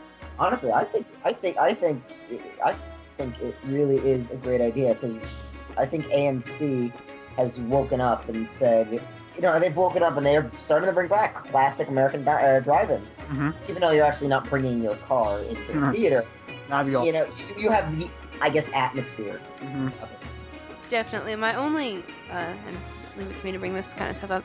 Um, the servers, obviously, either they have to have seen the movie already or they just have to not care to stop and want to watch the movie as they're serving you. But I could not imagine trying to see uh, a horror flick of sorts and getting served, say, steak for dinner. It would be interesting, I have to say. Or, well, because I'm a big scaredy cat and I wouldn't want to. One of the servers being against serving at a certain movie because they are against it in some respect. Just little tiny tidbits that I probably should keep to myself, but random as much as it is. Staying in downtown Disney, we have the new Lego store, which was enlarged and has many uh, characters, including Buzz Lightyear and uh, toy um, Woody in Lego form, and Disney Park fans in Lego form, which is funny. Um, I haven't seen this. I'm jealous because I mean, in, in at least here in New York, um, if you go to, um, or for anybody who's been to New York City itself, you go to um, 30 Rockefeller Center and you go to the Lego store there, they have the same dragon that they have down in downtown Disney, hmm and I kind of want. I think, I, honestly, I think anything made out of Lego is phenomenal, Mhm. and I kind of am jealous. And going off uh, Disney for a minute, is that Legoland in Florida opened. Yeah, it did. And I've heard that they've even been reaching capacity with the holiday season in full swing. Once again, I'm jealous. I'm sorry. I love Lego so much. Well, come down to Florida and you can live your dream at Legoland. I don't even remember how far away that is from Disney World. I, don't, I heard it's not too far. Honestly, I don't think it's that far. I think it's like the same distance as Universal or something. But Mhm. so yeah, there you go. I mean, there's your plug for non-Disney theme park. But uh, let's see. We can skip over Splash Mountain and tram safety equipment. I think we can. I mean, Yep. they're, they're trams. We will see it. They're trams. What happened in Splash Mountain? Uh, that the Splash Mountain now has lap bars. Ah, Oh, Yeah, safety. really? Yep. Not in Listen, Disneyland yet. Not in Disneyland. Disneyland yet. No, it's not in Disneyland. That's why I'm like, really? Disney? If it, like I said, if it helps, you know, safety, that's great. But as far as all the other, everything in that, uh, I'm gonna hold judgment until I actually ride that. But I know that they're doing that with the Matterhorn. But the Matterhorn is needed. And Mat- Matterhorn's a roller coaster. It's awesome, yes, but it's also a very bumpy and hard ride, and they're trying to make it a little tiny better. Oh, I agree. Listen, anything, anything in the name of safety. But uh, let's see, we have Adventureland Bridge redone. Now it's flat and no more hump in the bridge, which you now you can see through uh, you can see over the you can see through the bridge. Or since there's no hump in the bridge, you now can see from Adventureland into the Cinderella area, Cinderella Castle area. So How big was the hump? Was pretty big. Where uh, you have to go like probably like three feet. Weird. Okay, so it wasn't just a little beep. It was like a. meow. Yep. Weird. Oh wow. Alright, so that's cool. Way to go. Way to go, Disney. And speaking of Pixie Hollow, which we've talked about before, obviously we have they have something new in Epcot. Yep, they had the Pixie Hollow Garden, which is now where um where's Adventure uh Intervention is, and they were there from the Flower Garden Festival, and now they're back into the Adventureland Veranda in Magic Kingdom. Huh. So they switched spots. Interesting. So now they're not only in the Magic Kingdom, they're now everywhere international. They're not in Epcot anymore. So, Oh, they switched because of Pixie Hollow and uh, Magic Kingdom. Hmm Yes, and that is uh, in, in Adventureland or Frontierland. Adventureland Veranda, which is in Adventureland. So, Yeah. Okay, I was I was off. I thought something around those lines, but Cancelled. Cancelled Splitsville. What is that? Splitsville is now turning into a where Virgin Megastore was. Splitsville is going to be a bowling alley slash attractive zone. Oh, this is down in downtown Disney. Yep. Uh, yes, Splitsville, to my knowledge, they have casual dining until, or just casual in general until a certain hour, and then about I think after six, seven, maybe even as late as 8 p.m., they go from casual to more semi-formal, and they won't accept you in if you're in casual gear. That's other Splitvilles that I've heard about. I'm not too sure if how they're gonna interact, you know, interpret that or incorporate it into downtown Disney since it is a theme park and casual clothing is the way to go unless you want to, you know, go to somewhere for dinner. But Yep. that, that'll be interesting to see what they do. hmm I've never heard of Splitsville, so I can't really say anything. I've only heard of Splitsville because of the it going into the Virgin Megastore, in which it's sad that the Hyperion Wharf is canceled because it's mostly dead in uh, Pleasure Island right now. Yeah, I remember going through Pleasure Island towards the Cirque du Soleil um, show, Mhm. and I have no idea how that affects it now because I know you can still see Cirque du Soleil, but Yep. You can still walk to Pleasure Island, but it's mostly dead. Pleasure Island isn't very pleasurable anymore. Moving on to Phineas and Ferb meet and greet, which I have to say I love because you know who doesn't love Phineas and Ferb? hmm I have not met anyone who doesn't like them yet, and I pray I never do. Exactly. So Phineas and Ferb meet and greet, okay in my book. And it, it, I don't know. They they seem to be going everywhere with Phineas and Ferb. It seems to be the new, like the biggest hit so far out of Disney Channel since I don't remember. Maybe Lizzie McGuire. And listen, I'll take it because it's not, you know, it's not a bad animated TV show. It's a good, it appeals to a lot of, you know, it's one of these TV shows where I think, you know, it appeals to kids, but also appeals to parents who watch it too. hmm Yeah, it's not just one demographic that they're hitting. They're hitting almost every single one on a certain level, which is fantastic. Most Right, parents I enjoy Phineas and Ferb. Right. I mean, I believe one of the writers on Phineas and Ferb was one of the former writers on Family Guy. I mean, yes, you don't get all the dirty Family Guy Yeah. humor, but you get at least some of the same, you know, you, it, the person thinks along the lines of, The same style of humor, whether it not be adult. yeah, just toned down tremendously. hmm which obviously it's we're very happy about that but we also had is besides the expo we also had the destination d walt disney world 40th which was may 13th and 14th of this year Yep. And they didn't announce anything new, but there was uh, conversations with the Imagineering, Bob Gurr, more of the uh, people that worked at the Magic Kingdom in enhancing it and even building the Magic Kingdom. Pretty, pretty cool, I have to say. And they did uh, bring over the scavenger hunt from Disneyland. Destin, wait, uh, correct me if I'm wrong. Destination D was only if you were a D23 member, yes or no? Uh, Destination D was D23, and I think some a portion of it could have been anyone. i think you had to pay a significant amount if you weren't a d23 Yep. member i believe But this filled up more than uh, Disneyland, uh, D23 Expo. It's interesting. Listen, Destination D, I have to say, you know, for, and I think that goes back to why what we were saying before, where um, Disney didn't do a lot for WDW's 40th. Is I think this is was their big thing. hmm All right, and let's see. We went over Mickey and Minnie meet in Town Square Theater. What that? When was there a power outage in the Magic Kingdom? Back in February of 2011. Sure, there was. Yep. In which many of the attractions went down and where they had to be rebooted up. Oh, that was ages and ages and ages ago. I remember Twitter just blew up about it. Mm-hmm. I don't even remember about that. Wow. Grad nights at Walt Disney World is no longer, and me and Mark are probably angry because us being 2012 graduates, we can't have grad nights at Walt Disney World. Oh no, it sucks. That really does. Yeah. So, are they just gone completely from Disney, or do they do them at Disneyland now, or? They still do at Disneyland. I stood at Disneyland, but I'm not. Yeah. I'm not flying all across the country. Fly, it. do it, do it, do it, do it. I mean, I love Disneyland. Don't get me wrong. But Especially still. you, Mark, since you've never been before. I would like to see it during when there's no kids, no one on my age around. Very true. Oh, very, very yeah. true. I can't knock you for that one. hmm It's a totally different experience, but I still would have liked to do it. Yeah. And also something that we tiny bit covered on is the fact that the Haunted Mansion has a brand new queue. And it's interactive. It is. I think. Still. Yep, it's still interactive. Is it still working after? I don't. I haven't well touched it. The talkative woman, uh, Kira might know stuff about this, but she still no longer works.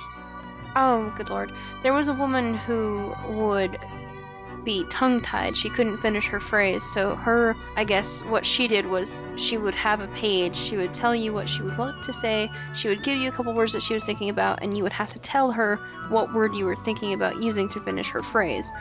But my thought on that was that so many people were talking in the background as you were trying to tell her what you thought she was supposed to finish it and fill it in with that uh, the technology kind of got a little haywire after a while. Hmm That's that's my hypothesis on that one, but I am sad that it's not working yet, but hopefully sometime soon it will be. Listen, I'm all for interactive cues. Ever since I saw the interactive cue they did in Soarin' a couple years ago, I'm all for it. hmm Yep. Especially on a ride like the Haunted Mansion too. hmm And there were a lot of people, uh, including myself, who were a little skeptical and a little worried about them adding new characters to the Haunted Mansion because it is such an iconic attraction. And when they originally had the hitchhiking ghosts behind a screen and then they had the CGI hitchhiking ghosts, there was an uproar, an absolute, what are you doing? They're just so disappointed, so upset. And then to see the technology that they have with the heads being switched and them not just being stationary and sitting with you. I hope it comes out to Disneyland sometime soon because that is just fantastic. Yeah, it's a really cool technology that they did. That is a fun, a fun attraction to see the them switching the heads. The switching the heads is really, really cool. hmm I do not know how they do it, but whatever they do, they do it good. It's Disney magic. Yep. Of course it is. And so we also have the Jeweled Dragon Acrobats replace the Dragon Legend Acrobats over at the Japanese Pavilion, I believe. On the Chinese pavilion. Oh, wrong, Yeah. wrong, wrong. I always, I always mix them up, and I apologize greatly because they are two completely different cultures, and they're both fabulous in their own respects. But my American little mind cannot Yep. comprehend. hmm Okay, moving on. New bus parking zones at the Magic Kingdom, which is very unique since they've only had the monorail going through, going from Epcot to the Magic Kingdom. Now they have buses going from not to the Transportation Ticket Center, but from Epcot to the Magic Kingdom and back. Wow. So you can just go one place and not have to do two. Yep. And they also have a bus from Transportation Ticket Center to the uh, Magic Kingdom. Yay, convenience. hmm No more waiting for the monorail and no more waiting for the ferries. Even if during the crowded periods where you have to wait for like three monorails to come or three boats to come. Because um, they just get packed, don't they? They get packed, yeah. Ouch. I'm sorry, but I love the monorail. I love it. I would wait. Yeah. I would wait. I really would. So what is this? A new single menu at Sci-Fi Dine-In and 50 Primetime? They've both had uh, the two different menus for uh, lunch and dinner, but they've now combined the, the lunch and dinner menu into one single menu. So for lunch, you're going to have the same thing as dinner. So do the Sci-Fi Dine-In and now Primetime, 50 Primetime, do they have the same menu? uh, different menus, but they've they have the different menus, but they're all but they're similar, and they have for lunch and dinner they are the same, but Mhm. different between both the Sci-Fi Dine and 50 Prime Time. Did Yeah. they? Um, I'm sorry. Did they eliminate breakfast? They both, I think 50 prime time did still have breakfast, but Sci-Fi Diner never ha- did have breakfast. Alright. I would think it would be a little bit weird to go to the sci-fi dine-in and I want a breakfast. and you're supposed to be at night hmm watching sci-fi horror flicks. And continuing on Fast Pass, but now they have Fast Pass for Festival of the Lion King, which they've been going through test periods back in 2011, which now they have a cluttered uh, point in the Festival of the Lion King where you can see if you have a Fast Pass. So this is going back to what we said before with um The Celebrate Dream Come True Fast Pass. except Fast- this is an actual show, so this is similar I guess then to um World of Color. well, the color. Yep. See, This I think works. Mm-hmm. As I said, I didn't think it would work at um For the parades and the shows. yeah, this is not I really don't think this works with the shows. I really don't. This works. Mm-hmm. Not with the shows, with the The parades. Yeah, this works though, I have to say. It definitely does. it does. Really does. Makes it a lot more convenient. Yep. Yeah, I have to say because you know, as we said, the Disney parks get you know when they get up to capacity, it's almost impossible. You know, and it's not to say that you know you're always going to see everything that the parks have to offer. I mean, that's why we always go back. But is there's if just add somewhat of a easier convenience to the park guests, you know, I'm all for it. Yeah, and speaking of convenience, we have a new tip board at Epcot. Yep. And it's now interactive with Twitter, which is very unique, but can be somewhat bad because if something slips onto the tip board, which me, Kira, and Mark have probably seen, you wouldn't want that showing up in a theme park with kids or with parents. Uh, so I, I know I, I know you know has Disney I know the internet is obviously uncensored hmm and but has Disney started to filter any of these tweets? Do we know? Are they going to filter any of these tweets or what's the story here? I'm hoping that Disney is, but I don't know because I've never seen it. I've only seen it in photos, but I think they are censoring it because you have to use a hashtag for like uh, Food and Wine Festival. They had it for, and they had a Food and Wine hashtag. Right. Yeah, and it is Disney, and they do know its families are around, and anything that they do with the internet, they know that they have to be careful. I mean, with their YouTube videos, I believe you have to wait until your comment is approved before they go on, and I think they would do something, especially since it's inside the park and it does represent them. Right, and I, I know at least on the official Disney Parks blog that you have to wait for your comment to be approved. hmm So I think that yeah, I mean I'm all listen interactive, especially with the new technology that we have with Twitter and stuff. I'm all for it. I think it's one of the coolest things. But as I said, Disney just needs to be careful with it. hmm You never know what's gonna slip through. I mean, good lord, could we ever think of what would happen if Disney got hacked? Not even just with their, you know, the tip board here, but their Facebook or their YouTube or something. Yeah. I know it's scary. hmm And something a little sad that all three of us agree uh, about is the meet and greets with Jiminy Cricket are no longer available at Disney's Animal Kingdom and have been replaced by the Up characters. Why? Why? What what what is up doing in Animal Kingdom? I'm sorry. Adventure is out there, and I think the main thing that they have with the Animal Kingdom is the fact that Russell and Carl, um, they're going on a, this great big adventure, and Animal Kingdom has that. It's almost the same, almost the same debate. It seems in a way like they would with Avatar. Um, they're both pretty much in the jungle, in the wild, having an adventure, basically. I believe. Alright, so Adventure is out there. Speaking of Hollywood Studios, Really, why would you get an iconic character like Jiminy Cricket? Come on. Well, Jiminy Cricket, I think, would be better at Fantasyland, to be completely honest. And so I would be loving to see if he would go and have a meet and greet over there. Whether or not it would be his own meet and greet, just a meet and greet with Jiminy Cricket, you know, even if it's alongside another character, it doesn't matter.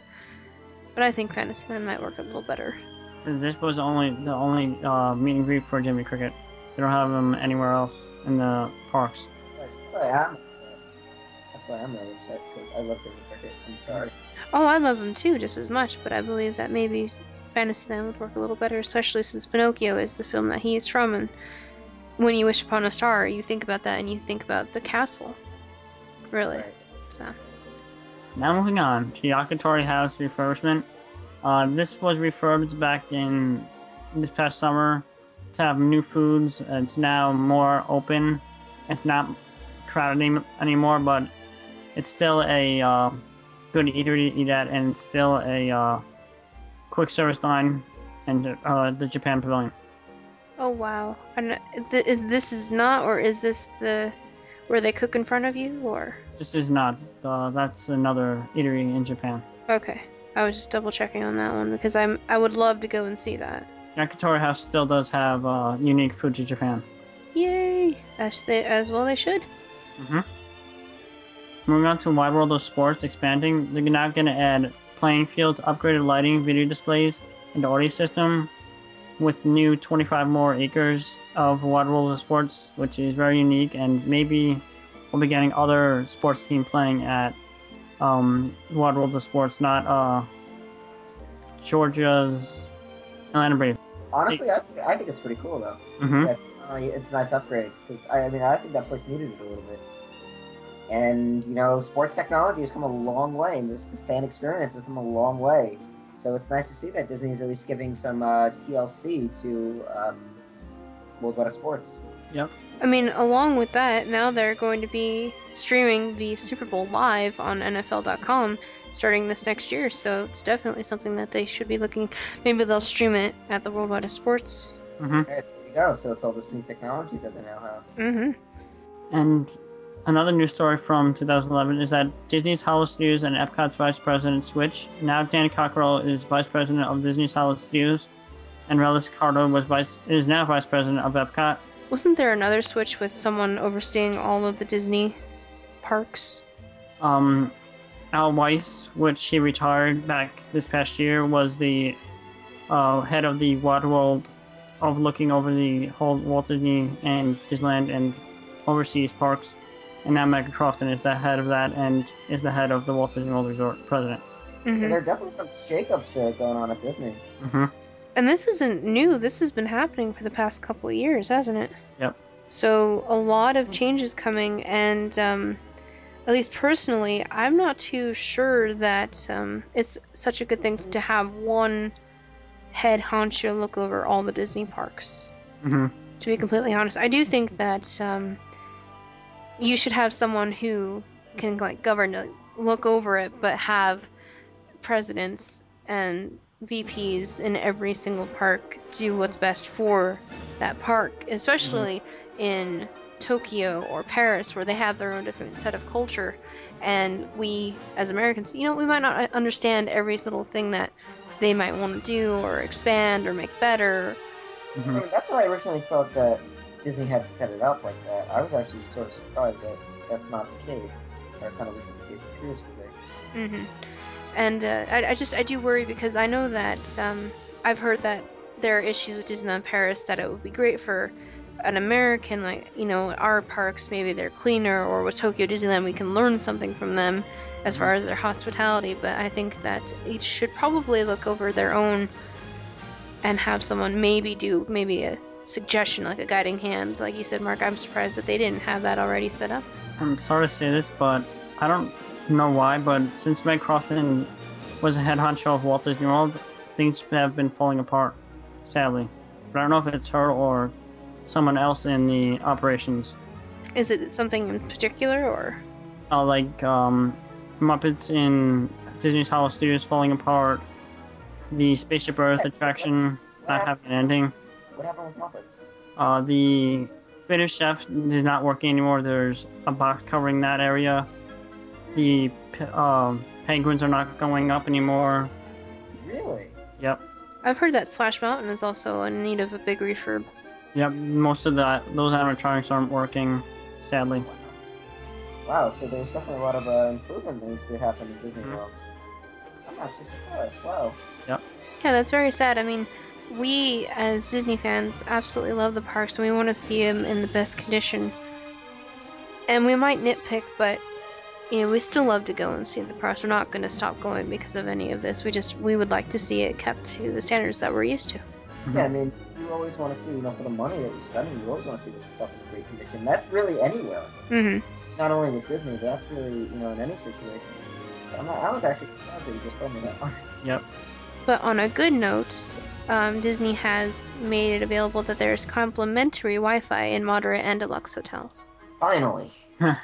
on it. Surprised it took them this long. Disneyland already had it. Yeah, we've been doing that for a long time now, and I'm glad that Walt Disney World's finally jumped on that boat. That's why I said I was surprised that it really took them this long, honestly. Mhm. Mm.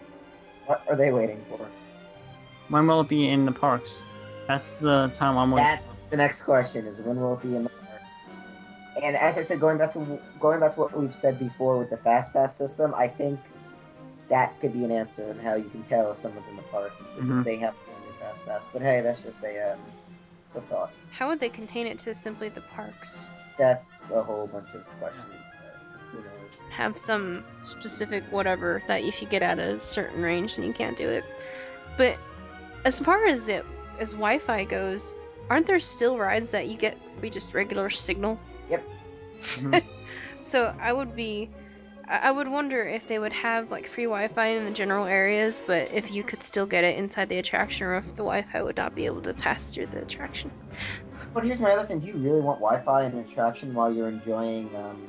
Like pirates or something. Pirates? Ustream. Ustream. Do you, do you really want that?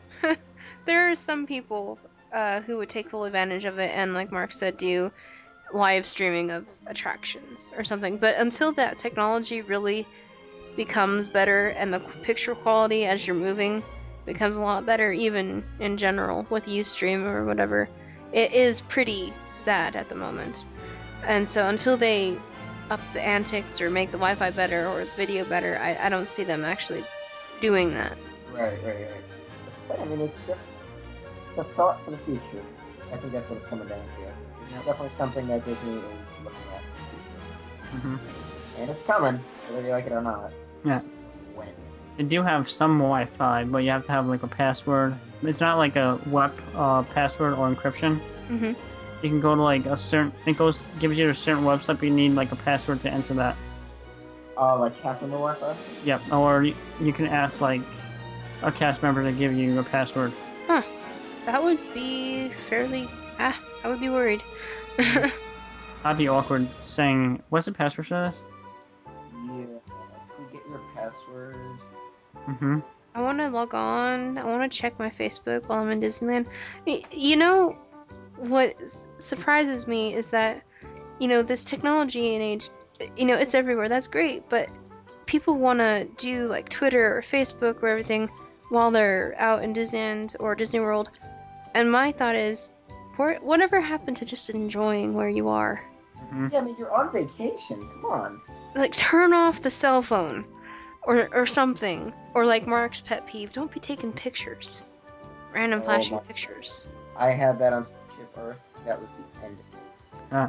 That was on the haunted mansion i was about to ah, not not happy times so when you're at the disney parks y- yeah you want to check in with i don't know those locating things you know Or Square, Gowalla, or what was Gowalla? and you can Yes. get now disney has teamed up with i believe someone on that that you can get cool badges No, I don't know if that's happening anymore. Because Gowalla, It, it wasn't Gowalla bought by Facebook? yep, Gowalla was bought by Facebook, so I don't know if there's badges anymore with that. Okay, well, I used to see them and they used to be kind of cool, but I'm like, no, I, I do, I, the only thing that I have ever really done with that is I called someone from the mono, the line of the Matterhorn. I'm at the Matterhorn, and that was about it. But just enjoy your vacation. I'm addicted to it to Twitter in the parks though. I can't get off myself when I'm in the parks. Alright, so guess what? We are done with our Disney World expansions. Yay! Now Wow. on to the Disneyland Adventures. Oh, it's kinetic.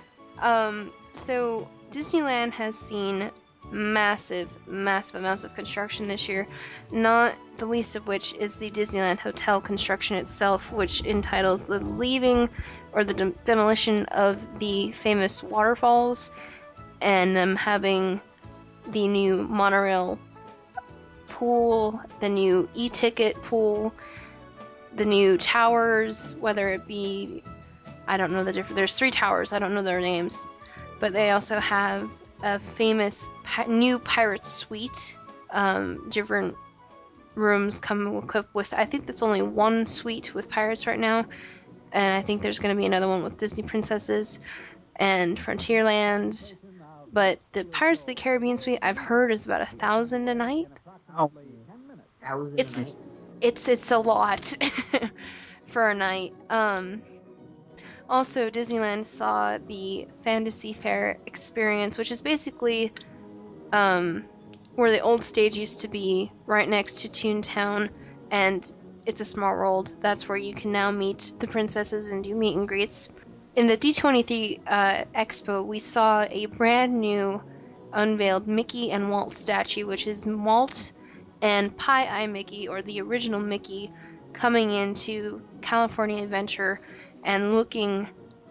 And I'm I'm so excited that you're going to be able to see this statue on level ground. It's not going to be on a plat, you know, like the Disneyland one or the Disney World one, where it's surrounded by flowers and up and away as a monument to him. And he's he's on the ground with you. He's going to be, hey, look at what you know this is to see, and you're going to be looking down Disney's California Adventure towards Disneyland, which I think is such a great, you know, just a momentum to him, and the fact that he was once brand new to California. They didn't always have Disneyland.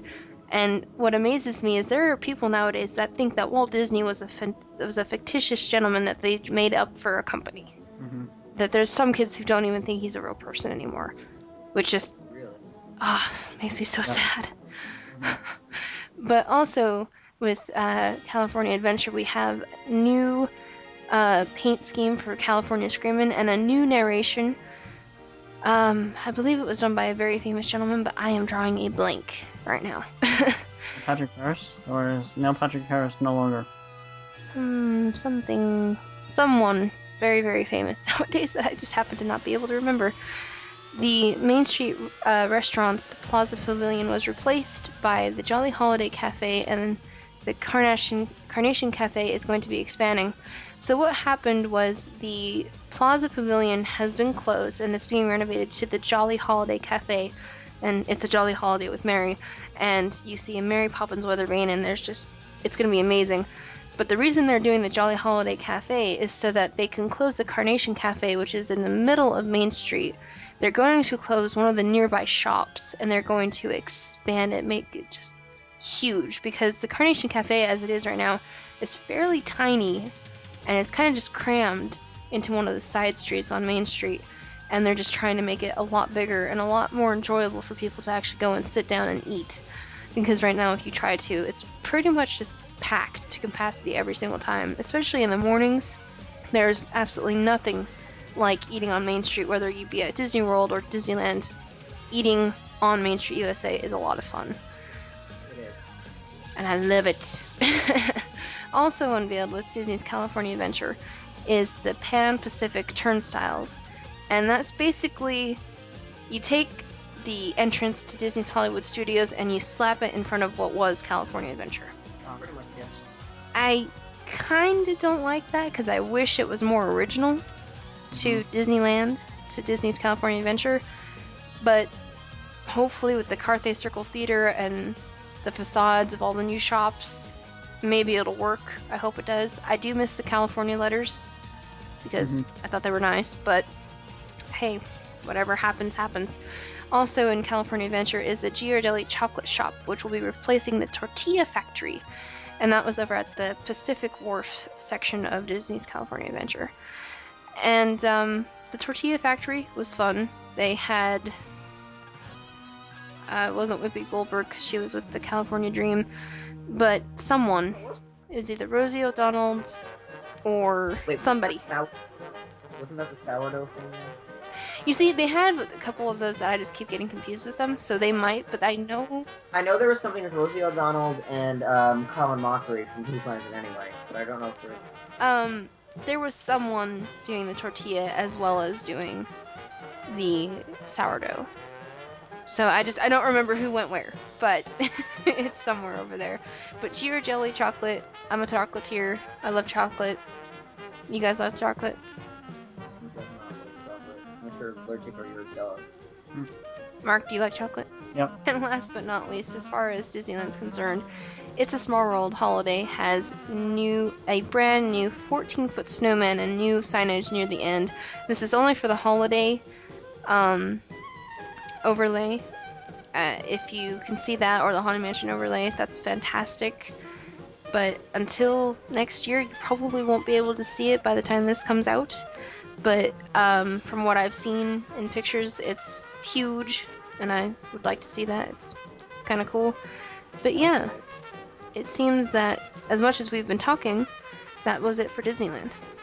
Uh, for Disneyland, I'm staying in Disneyland for just um, two new stories. Is that Mickey and Mouse statue does have a name, and it's called Storytellers. hmm And for California, California Screamin', the narrator is now Neil Patrick Harris. Thank you. And before that was uh, D. Bradley Barker. I, I liked the original a lot because for me it just got my adrenaline going and I got very excited.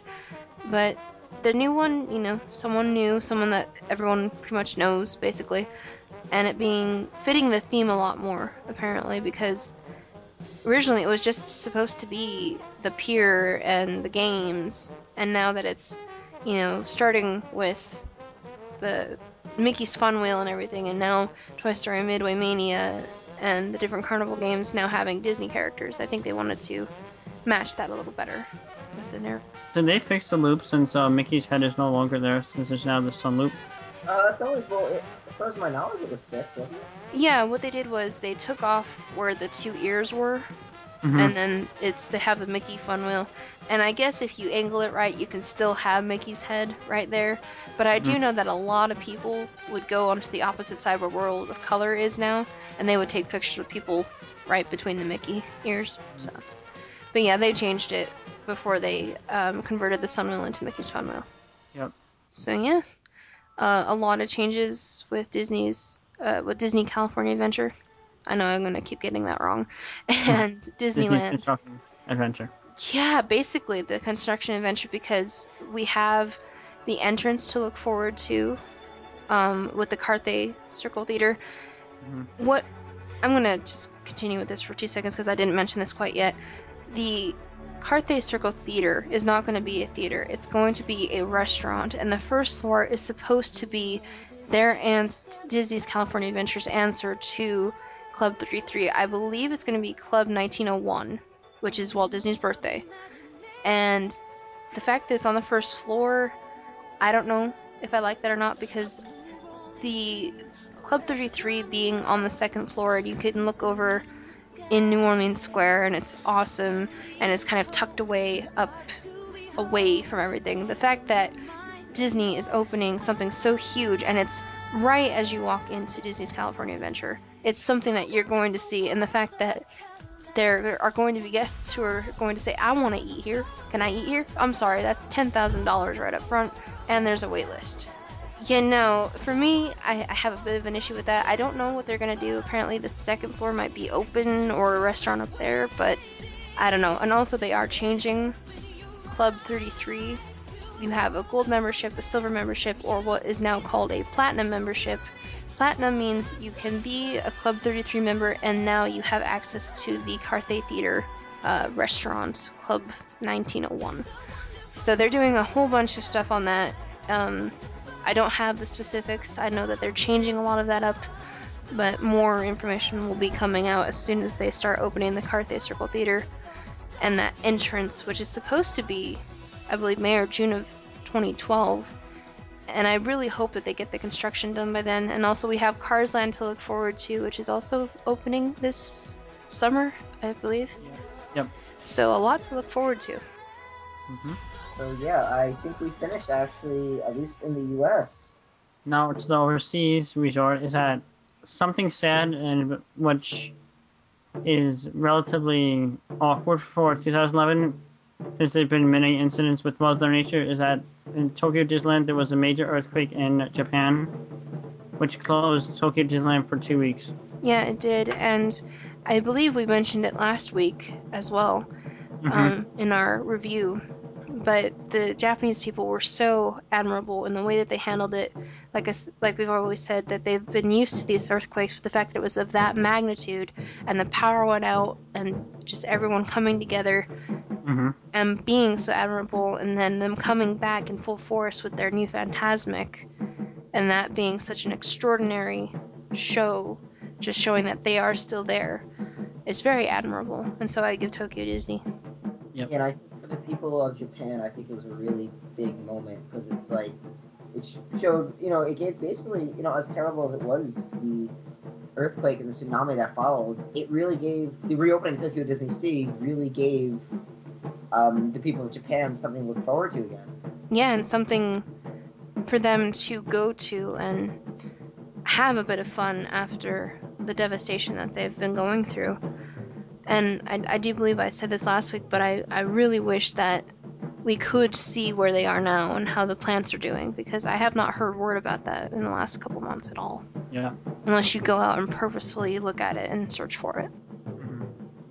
Right, which I still think is kind of sad, and I think that's where our media has headed with the fact that now, you know, such major events, there's still people suffering in Japan. Yeah, there is. But whether or not, you know, you choose to believe it, is it's still a major problem, and, you know, it's sort of dropped out of the news, and it's kind of sad. It really is. And even here, hitting home with the Gulf and the oil spill, I don't believe I've heard any word mm-hmm. on that, except now I'm seeing a commercial, you know, talking about the coast and how good tourism is and how it's being sponsored by BP. That is the only thing I'm currently hearing is a very sunshiny look on the Gulf from BP. I'm not hearing about Joplin either. Uh, the major tornado and uh, Right, so I mean, as I said, the world is hurting, and, you know, whether you choose to believe it or not, you know, it's still, we still got to do our part to do something, you know, as I said, that's why, you know, believe it or not, sure, Tokyo Disneyland's, Tokyo Disney Sea is back open, these people in Japan are still suffering. and even Haiti, which I don't believe any of us have heard word from since the Olympics. Nope. They're still hurting. There's still construction that hasn't taken place because the donation was for construction, but the rubble from the earthquake is still there, and so no one's been paid to move it, and so no construction can happen. hmm A lot of things to look back on and be thankful for for 2011. Yep. So, in brighter, sunshiny news, uh, Shanghai Disneyland was announced this year at the expo, as we've mentioned before, and it will have a boat ride going through and under their Fantasyland, which includes their castle, which is going to be called the Enchanted Storybook Castle, and it will have a Bibbidi Bobbidi boutique, interactions, meet and greets, and more in a multi-level castle. And the the images that they showed of what they're going to build were just magnificent. Is going to be the largest castle in any Disney park. hmm And that excites me because you go from Disneyland's castle, Sleeping Beauty, to looking at Cinderella's castle, now to looking at the Enchanted Storybook castle. It's going to blow anyone's mind. Mm-hmm. It's really blowing my mind. Look at look at that. The art for it's blowing my mind. It's The crazy. art is just wow. It's absolutely fantastic. And also in China, not Shanghai, but in Hong Kong, Toy Story Playland will be opening. Or it has opened. Excuse me. It hasn't opened. Yep. Yes, and what I was going to mention with Tokyo Disneyland is Tokyo Disney Sea will also be getting a Toy Story Midway Mania to- uh, Toy Story Land. And the entrance to the Toy Story Midway Mania, and there is artwork of this if you want to go look, you will be entering the attraction via Woody's head. He's going to be giant and smiling, and it's. If you've seen Toy Story 2, it's basically that his toothless, the little game that you can play and you can pop out his teeth. hmm That is so cool. Interesting. That's cool. Listen, it sounds amazing. It really does. Yeah. Because we have Toy Story Midway Mania in Disneyland, technically California Adventure. We have uh, Land, Pixar Land, basically over in Walt Disney World. We have in Paris, in their Disney's Disney Studios, they have a Toy Story Land. Now it's going to be in Hong Kong, and now we're going to have it over in Tokyo Disney Sea. So All the parts that have it. yeah, definitely, It's nice to see Disney expanding. Mm-hmm. very. Just wonders what next. Exactly. I'm getting out of the parks and into the movies. Uh, a movie that just came out in this past summer was Pirates of the Caribbean on Stranger Tides. That movie rocked. I loved it. hmm Uh, Besides Pirates of the Caribbean on Stranger Tides, which I believe was the greatest film of pirates out since the first one, we also had Cars 2, which has mixed reviews. I have never seen it. I have heard that it's good.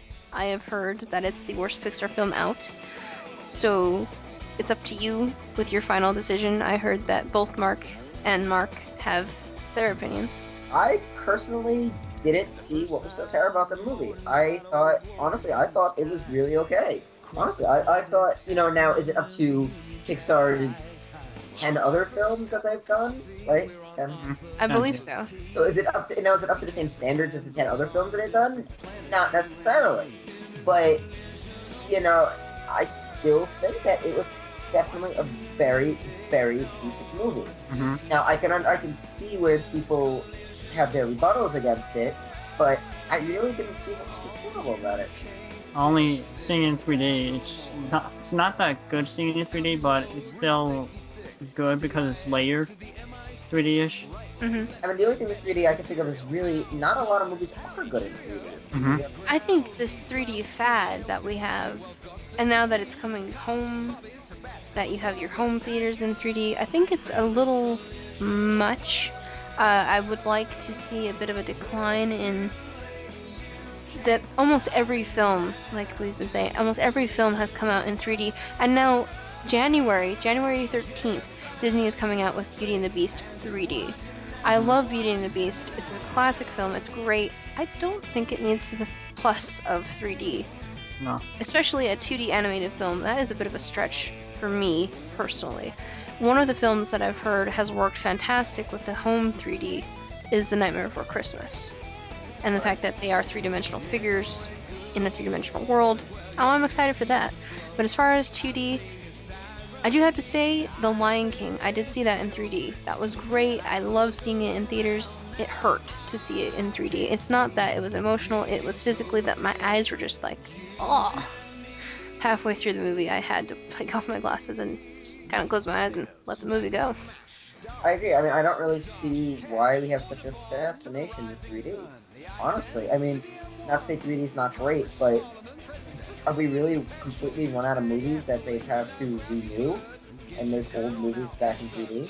As much as we are all Disney fans, we all do realize that Disney is becoming more of a company for company's sake, and in quite a few ways. And I don't say that because I, I'd love to say this. It's something that I find very sad, but the fact that they are bringing back old films that they know will do well in the movie market nowadays because they are such classic films just kind of shows that it's more it, it seems more like a money thing i do agree that it's fantastic for younger generations someone who's five or six or seven to see them in theaters say like we did when we were little but i, I don't think it's needed necessarily I agree.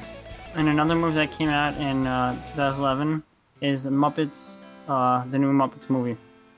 Which I liked. I don't know about you guys. that was a good good film well without getting spoiler for because we do want to avoid that because not everyone has seen this movie uh, i absolutely loved it it can get a bit cheesy i mean it's But- it's a kids film Yeah, but the Muppets are all about that, though. yeah it, it really is um, i wouldn't suggest seeing it alone i happened to see it thanksgiving day by myself i wouldn't suggest that because it is about family and togetherness so i would definitely see it with someone that you know you want to go see a movie with and know that they'll appreciate it as much as you will um, I saw it again the second time.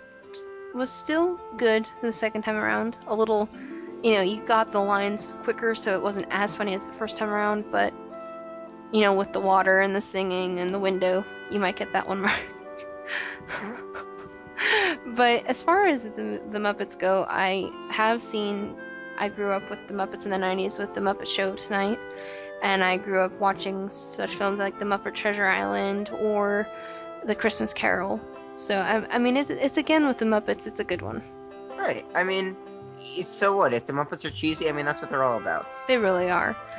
And you got the fact that the people who were working on this film were just as excited as the fans to be working on a Muppet film. They, I believe, they caught the essence of what the Muppets are all about, even decades later.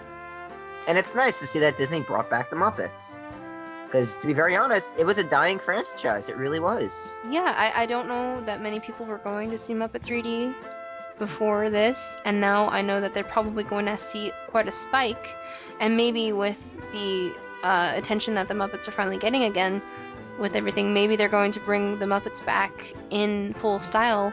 You know, maybe revamp the Muppets, maybe not the show as a whole because the show is probably fine as is, but you know, with the animatronics or just revamp basically. Right. It really would be nice to see the Muppets back in the park. Mm-hmm. Because honestly, the Muppets are something that have stayed for generations, and I don't see them going anywhere anytime soon. And the Muppets will be joining uh, the Disney Fantasy when it's unveiled in uh, oh oh 2012. Oh yeah. Right, which I think is great because they're bringing them back, as I said. Are they doing it just as to christen the boat, or are they going to be on the boat? They're gonna be on board. They're doing on board as some uh, attraction game hmm Awesome. sorts.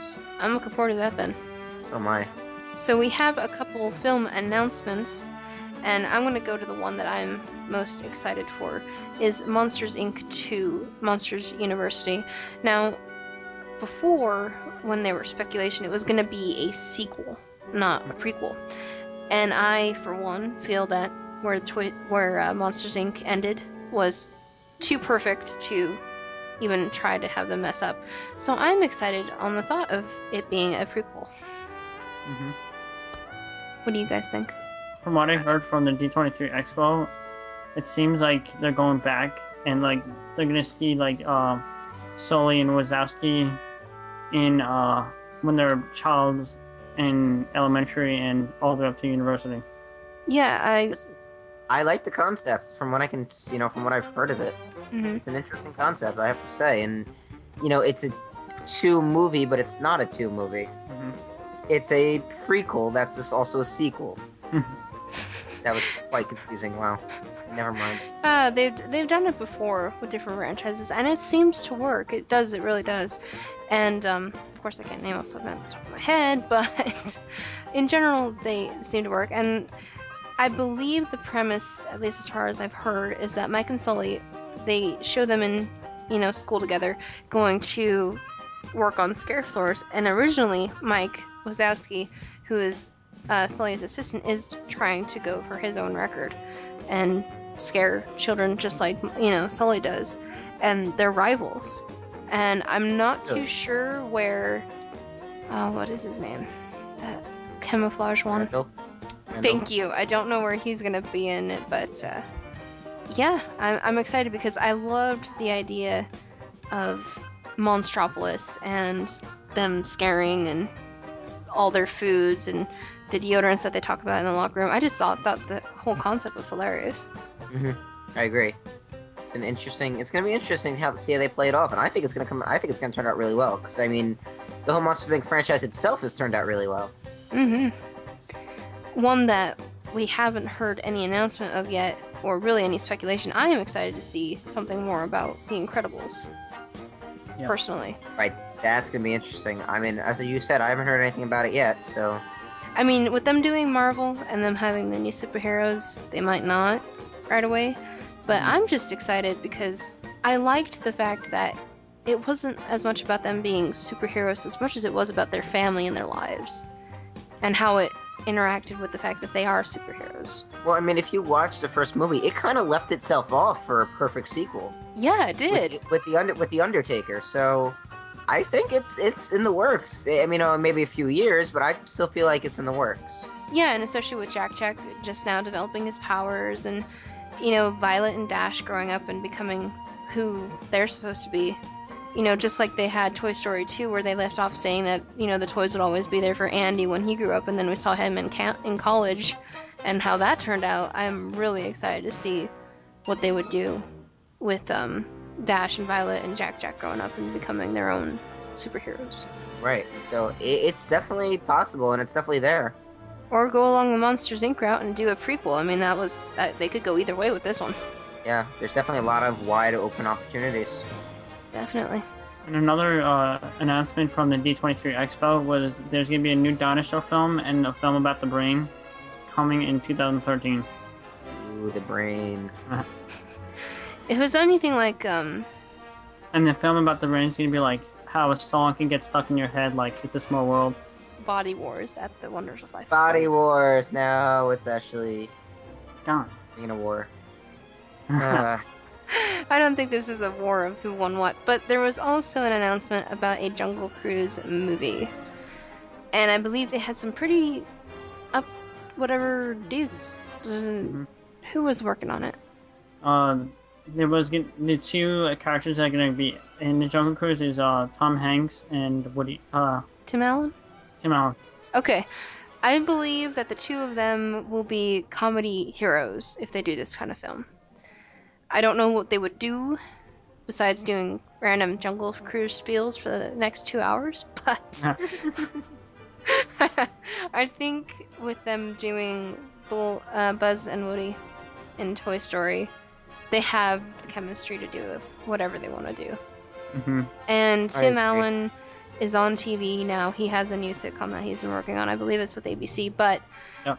uh, he's a great actor. I've loved him since Home Improvement. Um, Tom Hanks, Tim and Tom. Oh my goodness. Tim Allen. Honestly, I'm looking if, if if they do it and it actually winds up true, I am looking forward to it because I think both, as you said, both of them are very very good comedically. hmm they are. It also, I would say, you know, not that he had anything to do with the Jungle Cruise, but it'd also be nice to see Steve Martin make a cameo because he did get a start at Disneyland. Yes, he did, and he was a magician, and he also was a skipper, I believe. Oh, he was. All right, so he does actually have something to do with that. I believe he does. I could be wrong. Do not quote me. I could be totally wrong.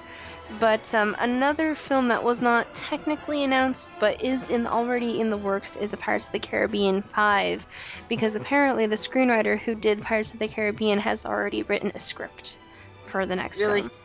yes. I heard about that as I was exiting the theater from Pirates of the Caribbean. I heard that. What's left?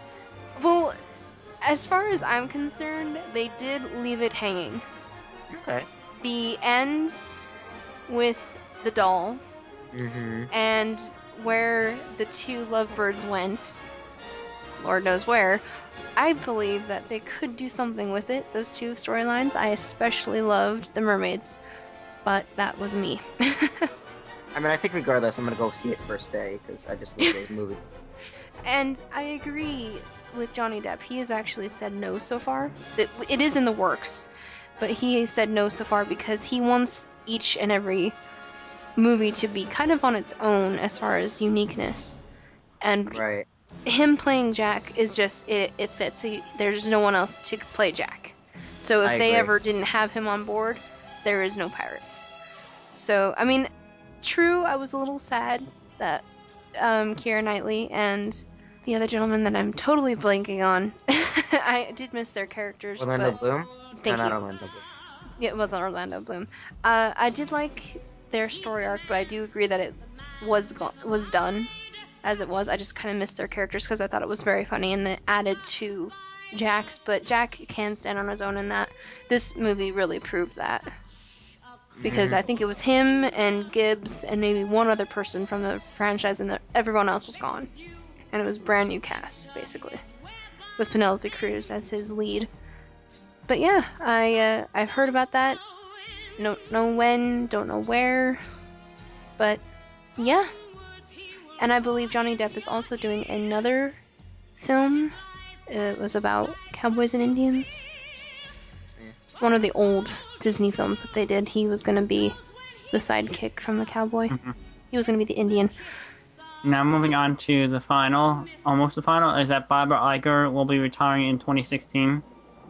He- Wow. Bob Iger is the CEO of the Disney company and has been for these past about past 10 years.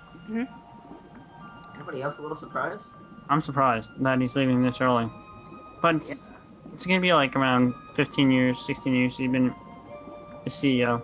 Well, the fact that he's projecting it and saying it's going to be 2016, that leads me to the thought that it might not, he might not. hmm It, it, enough that he's saying, well, it's going to be in the future, but we don't know that he might change his mind or something might happen and he would want to stay longer. And then who's gonna take his place? We haven't figured that one out yet. Well, it is a good thing that he gave such a long saying it would be 2016 so that there could be maybe training going on, looking at candidates, even not even in the Disney repertoire if they feel that there's someone outside the company who would work better for them than inside the company. You know, who knows? Yeah, I mean, when I first heard this announcement, that's really what I was curious about. Is you know, at least as a stockholder, you got to figure out who's gonna lead your company. hmm Mhm. You know, and I'm actually I'm very curious is if it's someone homegrown, is it someone that they're gonna get from another major organization? You know, who knows? It could be. It would be nice to see John Lasseter be the CEO. It would be, but I think Uh, you know he, he's definitely has a big part to do with WDI. He has Mhm. a huge part to do with Pixar, and I think that's really where his talents are. hmm yeah, and That's not to say he may not be. You know, we never know. I mean, he is a very he is a very big creative genius, and we thank John Lasseter for a lot of what Pixar does. But with Pixar, what's so beautiful about that company, and as a whole, is the fact that it's not one person who makes everything so spectacular. Is, you know, down the line, everyone works and they do what they do, and they do it fantastically. He is needed as a leader, definitely. I'm not saying take him out of that company. He needs to be there. But as far as him leading Disney, the company as a whole, I'm not saying he wouldn't be fit for it, but I do agree with Mark that that's really where his talents are, as far as Walt Disney Imagineering and Pixar. Now, that's not to say you know he has been called um, Walt Disney of current time, but you know I, I don't know. I mean, it, this is really wide open. I'm very curious to see where this is gonna go. Yeah, I mean, he could even be put on an advisory board if we want to call it that. hmm and just have, hey, what do you think about this? Oh, I think that's a great idea. But with his strengths being so in animation and creativity, and him being such a good businessman, I mean, he might have the talents to go anywhere. Right, and now, and who's not to say maybe they go outside and they get someone else? You know, we don't know at this point. It's very interesting to see, you know, where Disney can go because there's a whole bunch of major corporations out there that they can take, you know, CEO from anywhere, just about. hmm Yeah, I mean, the years that we had Walt Disney, as far as the company with the parks, were very brief indeed. And we have no idea truly now what he would think about everything.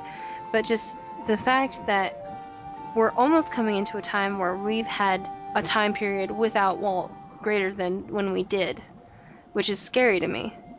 Because this company was his and based from him and his family and what they contributed to it and now that we're getting to a point where you know people are Uh, you know and just common in general are saying oh well his head's frozen you know beneath the castle or whatever you know just these kind of things i really hope that the disney company can stay afloat you know for generations i'm not doubting it because i think it really can but the fact that we don't have walt anymore and we have john lasseter and some people calling him, you know, the Walt, current Walt, you know, maybe he does belong here.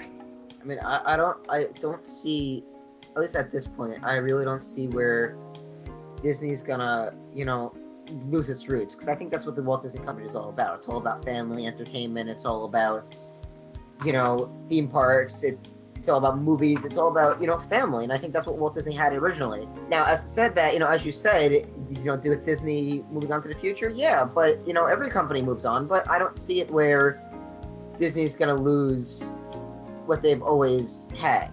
hmm Now, as I said, you know, Bob Iger has done a great job. You know, he's done a great job with the Walt Disney Company. He's got it to where it is today, and he really has done a phenomenal job with it. It's just now going to be very curious to see where Disney is in the future and how it works. It is. Another retirement is Al Weiss. Al Weiss was a uh, the head of the wide world worldwide operations of the Disney parks. hmm he helped in a lot of the attractions, and he started in 1971 with Walt Disney World. Yeah, and that's I think what we were talking about earlier was the operations of the parks and how we thought that it was all almost every man for himself in a way, and then Mhm. having someone overseeing it in general. But the fact that it's just one person looking over every single park and operations, Yep. I think that is a little bit, you know, biting off more than you can chew in a way. And there's there was only one person for uh, worldwide operations, and others. There's he's only looking over that, but now Meg Crofton oversees uh, Walt Disney World and the worldwide operations. So she has to have two jobs, while Al Weiss had one.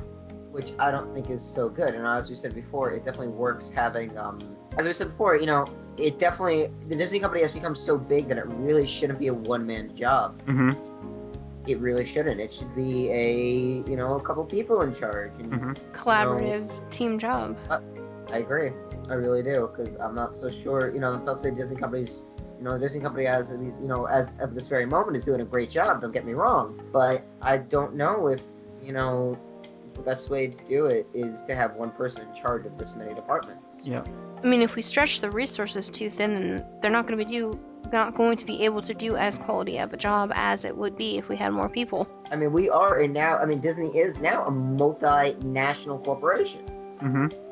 They really are, and you know, I can see one, you know, one person for area, fine. One person in charge of, you know, it's like the, it's basically a hierarchy system, and I think that's where the system I think may need to be tweaked a little. Yes, I agree with presidents of each part. I think that's fine. I think that's what's needed. I think though further on down the line, when we get higher and higher, is where it starts need to be tweaked. Mm-hmm. Yeah, one person overseeing international and current local affairs. That is definitely stretching someone too far because Walt Disney World as one thing, as a single thing. You look at it, it's so diverse in everything that you have to keep track of. It needs its own person. And with everyone else, you know, with international parks, I mean, I'm glad that we have someone from the States, you know, looking over that because this is Disney and Disney came from the United States and it being in other cultures, that's fine, that's great. But, you know, like we say, resources need to be not so stretched. Right, and what I was thinking is like, is a rebuild of the hierarchy system, you know, yes, definitely on President's Beach Park, but when you get to a certain level, it really should be a committee or a Mhm. board or something. It really shouldn't be just one person overseeing. So if someone does retire or something happens, you know, you still have everyone else on the same page. And someone doesn't have to come in and now have to learn everything. Because in the past two, I mean, in the past several years, we've had so many jumps with different people changing their title or their job or switching places or doing other things. It's getting a bit chaotic, to be completely honest. It is. It really is. And the fact that we as a community of fans are able to keep up with it is almost a miracle. Mm-hmm. So that's what podcasting's for, and that's what blogs are for. Definitely. And you go to any board and they have their own opinion, but it's almost all unanimous in the fact that we care about, you know, not just the parks, but Disney Company as a whole, and we want to see it survive and grow and, you know, be the best that it can be from, you know, Walt, who originally created it. And we want it to be this great thing. And so the fact that we are speaking out about it, whether it be in a podcast or blog or other, just shows that we genuinely do care. Yeah, I totally agree. Now moving on to the last retirement is Regis Philbin from Live with Regis and Kelly retired this past November, which is sad to see. The man with the most hours ever on TV has officially called it quits. I have to say, I'm gonna miss him. hmm Oh, he retired. He really, you know, from his days of Who Wants to Be a Millionaire, I, I say it. I, I like Regis. You know, what can I say? I mean, that's where I originally saw him was on Who Wants to Be a Millionaire.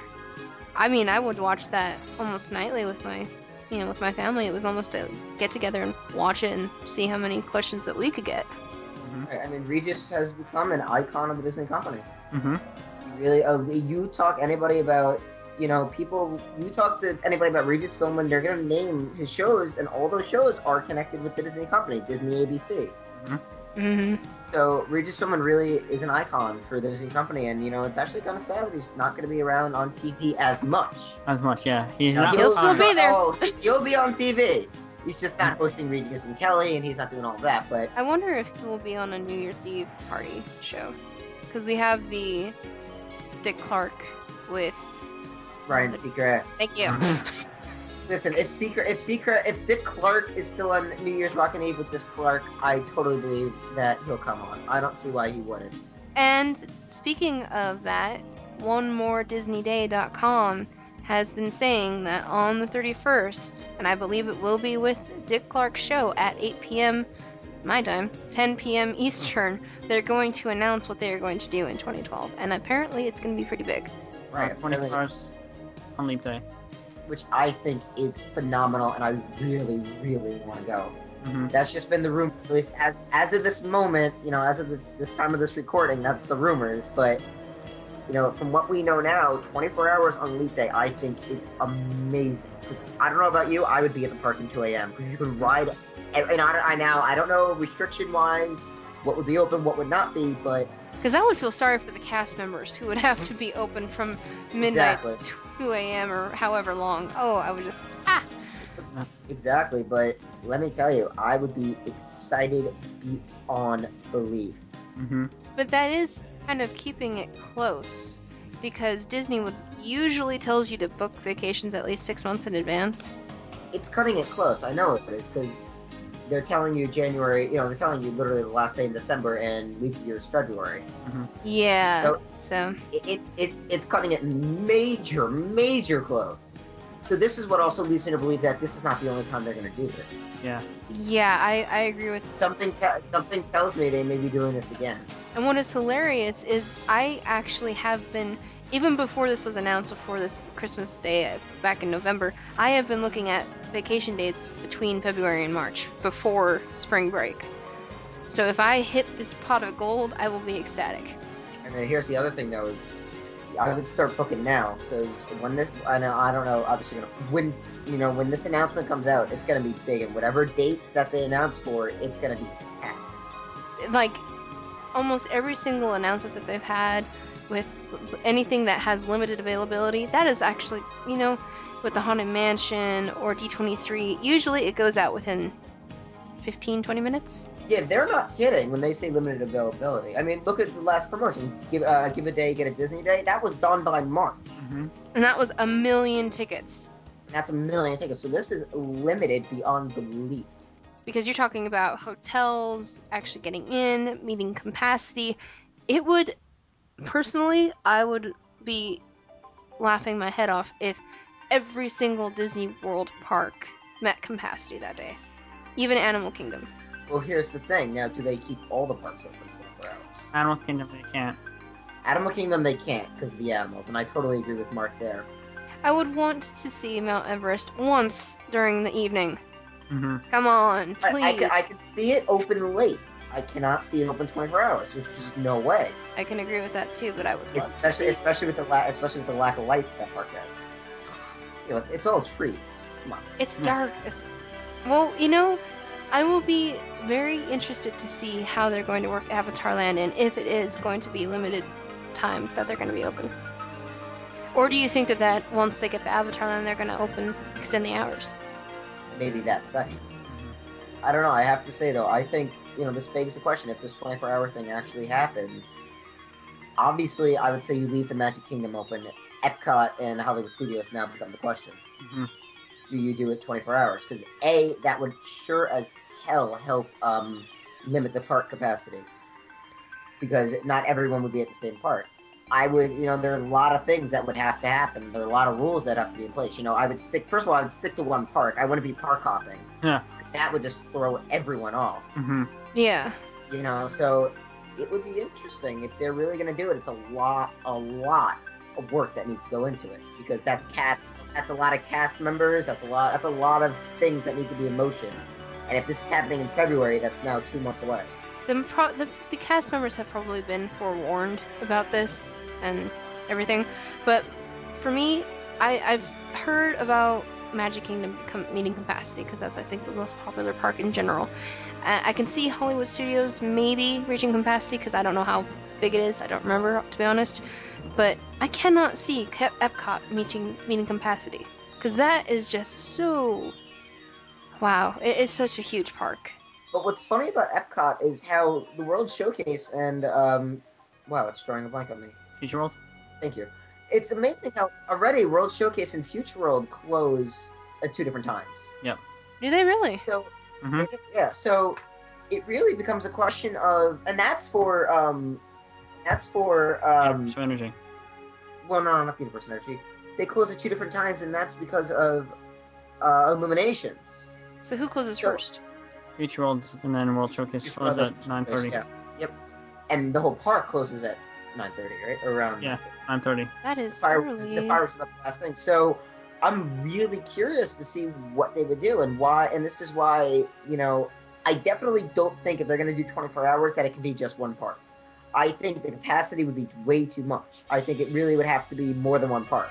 Mm-hmm. I agree with that definitely. And then, like you were saying with um, Future World and Illuminations, Uh, I'm not too sure. I, I really am not because that is. I see Epcot as if you can shut Epcot down, you can shut anything down hmm as far as capacity. Yeah, I mean, but as we said before, there are a lot of things that need. I know, as you said, you know, probably cast members have already been pre-warned, but there are a lot, a lot of gears that need to turn for this to actually work. Because you have, all right, so let's say hypothetically for a moment, you have more than one park open. Mhm. You have to have all the cast members at, uh, uh, let's say Magic Kingdom and Epcot are open. Mhm. So you have to have all the cast members at Magic Kingdom, all the cast members at Epcot. So right there, that's a whole bunch of people. Then you have to have breaks. You have to have people giving shifts to work different, um, two to two to four, two to whatever. You have to have busing. You have to have more food. Monorail has to be working. Monorail has to be working. You have to have different prep times for other people. Because, you know, a lot of the parks come to life at night. You know, at least the back end of the cleaning up and stuff. So you lose that time. I mean, that's not just the 24 hours that that's going to affect. That's going to affect at least 48 to 64 hours of mm-hmm. time. At least. Because before we see somewhat of normal. You know, and the, as we all know, Disney parks do not shut down. Ever. No, they're a 24 hour thing, whether or not we as the guests see it. When they close at 12 or 1 a.m., they're still going at it. Totally agree. There are people who clean and get it ready for the next day. So that's going to be very interesting to see what would happen. It really would be. It might be too much. It might be too much if we do more than one park. And now this also raises the question: if the one park you have open 24 hours, do you have to do you actually close it the first time? Well, usually, even if even though they do close during the night and they have the revamp, they have people cleaning during the day, plenty of times. So when you get to it being, if they are open 24/7, hypothetically, if they are at the 2 or 3 a.m., who says there's really, as much as it's going to be open and there's going to be people wanting to do this, who's going to be up at the parks riding rides at 2 to 5 a.m.? Right. I mean, I think that's what my next point was about to be was if you're really going to be up at 2 to 5 a.m., you know, your capacity of crowds are going to be very limited. Now, if you're mo- if you're more than willing to do it, you know, you're going to be in luck because it's the lines are going to be empty. but as you said, you know, there's not going to be that many people, so they can literally do it section by section. you know what I have a theory is that you know the older folk who have families they're gonna have to go to bed they're gonna have to sleep they're not gonna be Yep. able to do this I mm-hmm. see them as adrenaline junkies and a bunch of teenagers running around the park at 2 and 3 a.m. in the morning. That's what I see. Listen, listen, there's nothing better than that. If you're, as I said, if you're more than willing to stay up, that's worth it. Hmm It and then the question, it is, and then the question, and then I think that's how you tackle the cleaning problem because you can figure it out like that. hmm Yeah, and with the lesser crowds at that hour, you're gonna definitely be able, maybe not section by section, but just definitely like pick everything up if they need to be. Right, but as I said, either way, there's still a lot of people behind the scenes that's going to affect because hmm there's a lot of prep time that they're losing because you still have to sell. You know, to be very honest, you're open 24 seven. That's a mint in terms of revenue that you're going to bring into the park. That's huge. That is, oh my goodness, that is absolutely huge. Well, you know, ask Walmart. They'll be able to. that, listen, they'll they'll figure it out. Let me tell you, if it actually goes down, it's going to be pretty epic. It really will be. yeah, and we this at time of recording, this is the 28th. We're gonna find out in less than three days. But yeah, it's it's gonna be interesting, and I, I'm ready for it. I'm excited. The preview that they've done with the clocks all around, I'm, I'm excited. Oh, it has to be 24 hours. Question is just where. Mhm. I'm really excited. And then we have finally come to the conclusion of our 2011 Disney Year in Review. And sadly, we end with sad news as we reach our conclusion with the passing of late of Apple co-founder and and Pixar founder and Disney, you know, board of trustees, Steve Jobs. hmm I was shocked when I heard this news. I was like, already? Because he just retired from Apple like maybe like not even a month ago, and then he passed away. and I, I think that had a big to do with it, to be very honest, with why he retired. And honestly, I, when the world mourned, the world was 100% correct. We have really, it honestly, I hate to compare it, but we have lost, you know, someone very, very similar. It's the same effect as losing Walt Disney. hmm It, it really is. how much of an impact Steve Jobs has had on our lives as a whole. there were more people who probably found out on a device that he helped create that he had passed Yep. away. And I mean, you know, what you know, without him, you know, what we us three are doing right now is not possible because there wasn't podcasting. Podcasting never existed. You know, the iTunes store never existed. Downloading music never existed. The fact that I can now literally access an infinite amount of data from the palm of my hand with an iPhone, an iPod, an iPad, the Mac, it's just profound. hmm Well, I do have to say that probably Napster was the start of that, but yes, Apple and iTunes did perfect it. It really did. I mean, the music industry has forever been changed. And downloading and YouTube and I mean, and without, and we forget, without Steve Jobs, there's no Pixar. Yep. yeah, There's no Toy Story. There's no. because at the beginning of Pixar, wasn't he the one who pretty much gave them the bump that they needed? hmm He, he bought Pixar from George Lucas and from a little. It was a little startup company at George Lucas, and he bought it, and he made it literally where it is today. You know, he brought in the brilliant minds that are Steve, that were that is um. John Lasseter and all these other great pioneers of the movie industry. And the fact that he has stocks in Disney. Yeah, and he's had such an effect on the movie industry. You know, he's had an effect on the movie industry. He's had an effect on just about every industry you can think of. He's had a huge effect on. He really has. Mm-hmm. Yeah, and it was very sad to see him go, and the fact that he did retire so, so close. You knew that he didn't want to. No, he. Re- I really feel like Steve Jobs, if he could have, if there was such a treatment for curing pancreatic cancer, he would have taken it. You can just the potential in that man, re- really, is just phenomenal. It really is. I, I mean, there's nothing more you can say. Is you know, it's really what this world could have been. You know, di- he died at such a young age. hmm It seems like him and Walt died about not the same age, but very close, if I'm, mis- I'm not mistaken. it really is going to be um it, it really is just interesting to see you know how such great minds are brought into are brought into our world and taken from us just as quickly I mean, we could go down and list different gentlemen who have touched so many lives in such a short amount of time, and it just pretty much tells you how significant of an impact you can have. I mean, you don't have to be a global phenomenon, you don't have to be someone as huge as this to make an impact, but just to know that you make impact on everybody that you touch, whether Yeah. or not you know it. hmm and you know steve jobs and just as a fact of just you know the effect he had on the disney company and the effect he's had on you know the world in general And technology. and technology. I mean, without him, as I said before, you know, we wouldn't be having iPhones. We wouldn't be having podcasting. We wouldn't be having a lot of the things that we all have and we all love. hmm A lot of things would be different in this world. yeah And as you said, it just goes to show how one man or just one person can really have such an effect on the entire world. You know, it's it's it's really almost you know, it really is almost weird to think that, you know, we're talking about this, the fact that such a great man has died. hmm It, it really is weird that we're talking about this. I really, you know, I, this really must have what it was like for the world when they lost Walt Disney. hmm because the whole world mourned him and the whole world will you know has been mourning Steve Jobs since the announcement has happened and it just it gives us a perspective of you know what are we what are we going to do tomorrow what are we going to as Disney sell it what are we going to celebrate As what was, you know, Steve Jobs' famous quotes was, you know, if you were to wake up in the morning, you know, if you look at yourself and this is your last day on Earth, is what you're about to do that day what you want to be remembered by or what you want to happen. hmm And you know, I don't know if any of you have ever seen it, but if you get a chance, watch his Stanford commencement speech. It is possibly one of the most inspirational things you will ever see in your life. Mm-hmm. I've seen that one. I almost got emotional.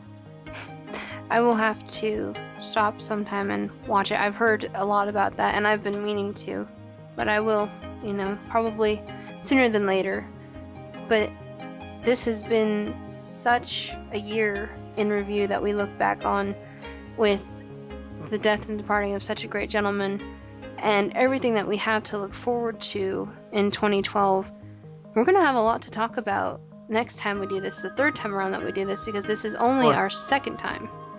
Fourth. Fourth. Fourth? Yep, Mark. Mark and I, yeah, Mark and I have done this twice before. Aha. So it will be the third time. It will be third time for you, yeah. Yeah, third time for you, fourth. Fourth for us, but uh, there is honestly, it's just leaves you to think. You know, what's next for the world? hmm You know, what you know, everything's changing on such a quick, short notice. It's going to be amazing to think, you know, come this time next year when we sit down to do this again, you know, what is it going to be like? What what is going to be the big story of 2012? Yep. Everything changes within a snap of a finger. Exactly. It's just going to be very interesting to see what the world is going to bring us in not only Disney but just in general hmm the upcoming year. This is Kira from the Remember the Magic podcast. And this has been Mark from the Discast podcast. And Mark from the Remember the Magic podcast.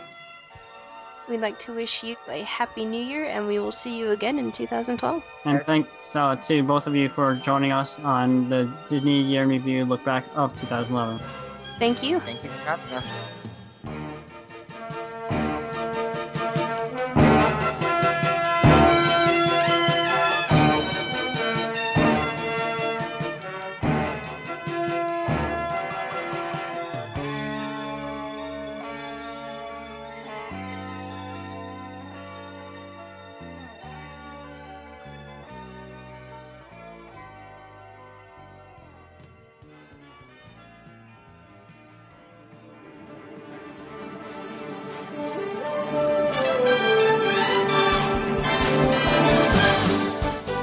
For those of you who have made it, thank you for listening to this year's year in review of the Walt Disney Company. I would like to thank Mark and Kira from the Remember the Magic podcast for allowing me to join them, as we hope that you had as much fun listening to this year's year in review as us three did recording it. Happy New Year, everybody, and we'll see you all in 2012. From all of us here at the Dizcast, thanks for joining us this week. Be sure to join us again. And until then, have a magical week.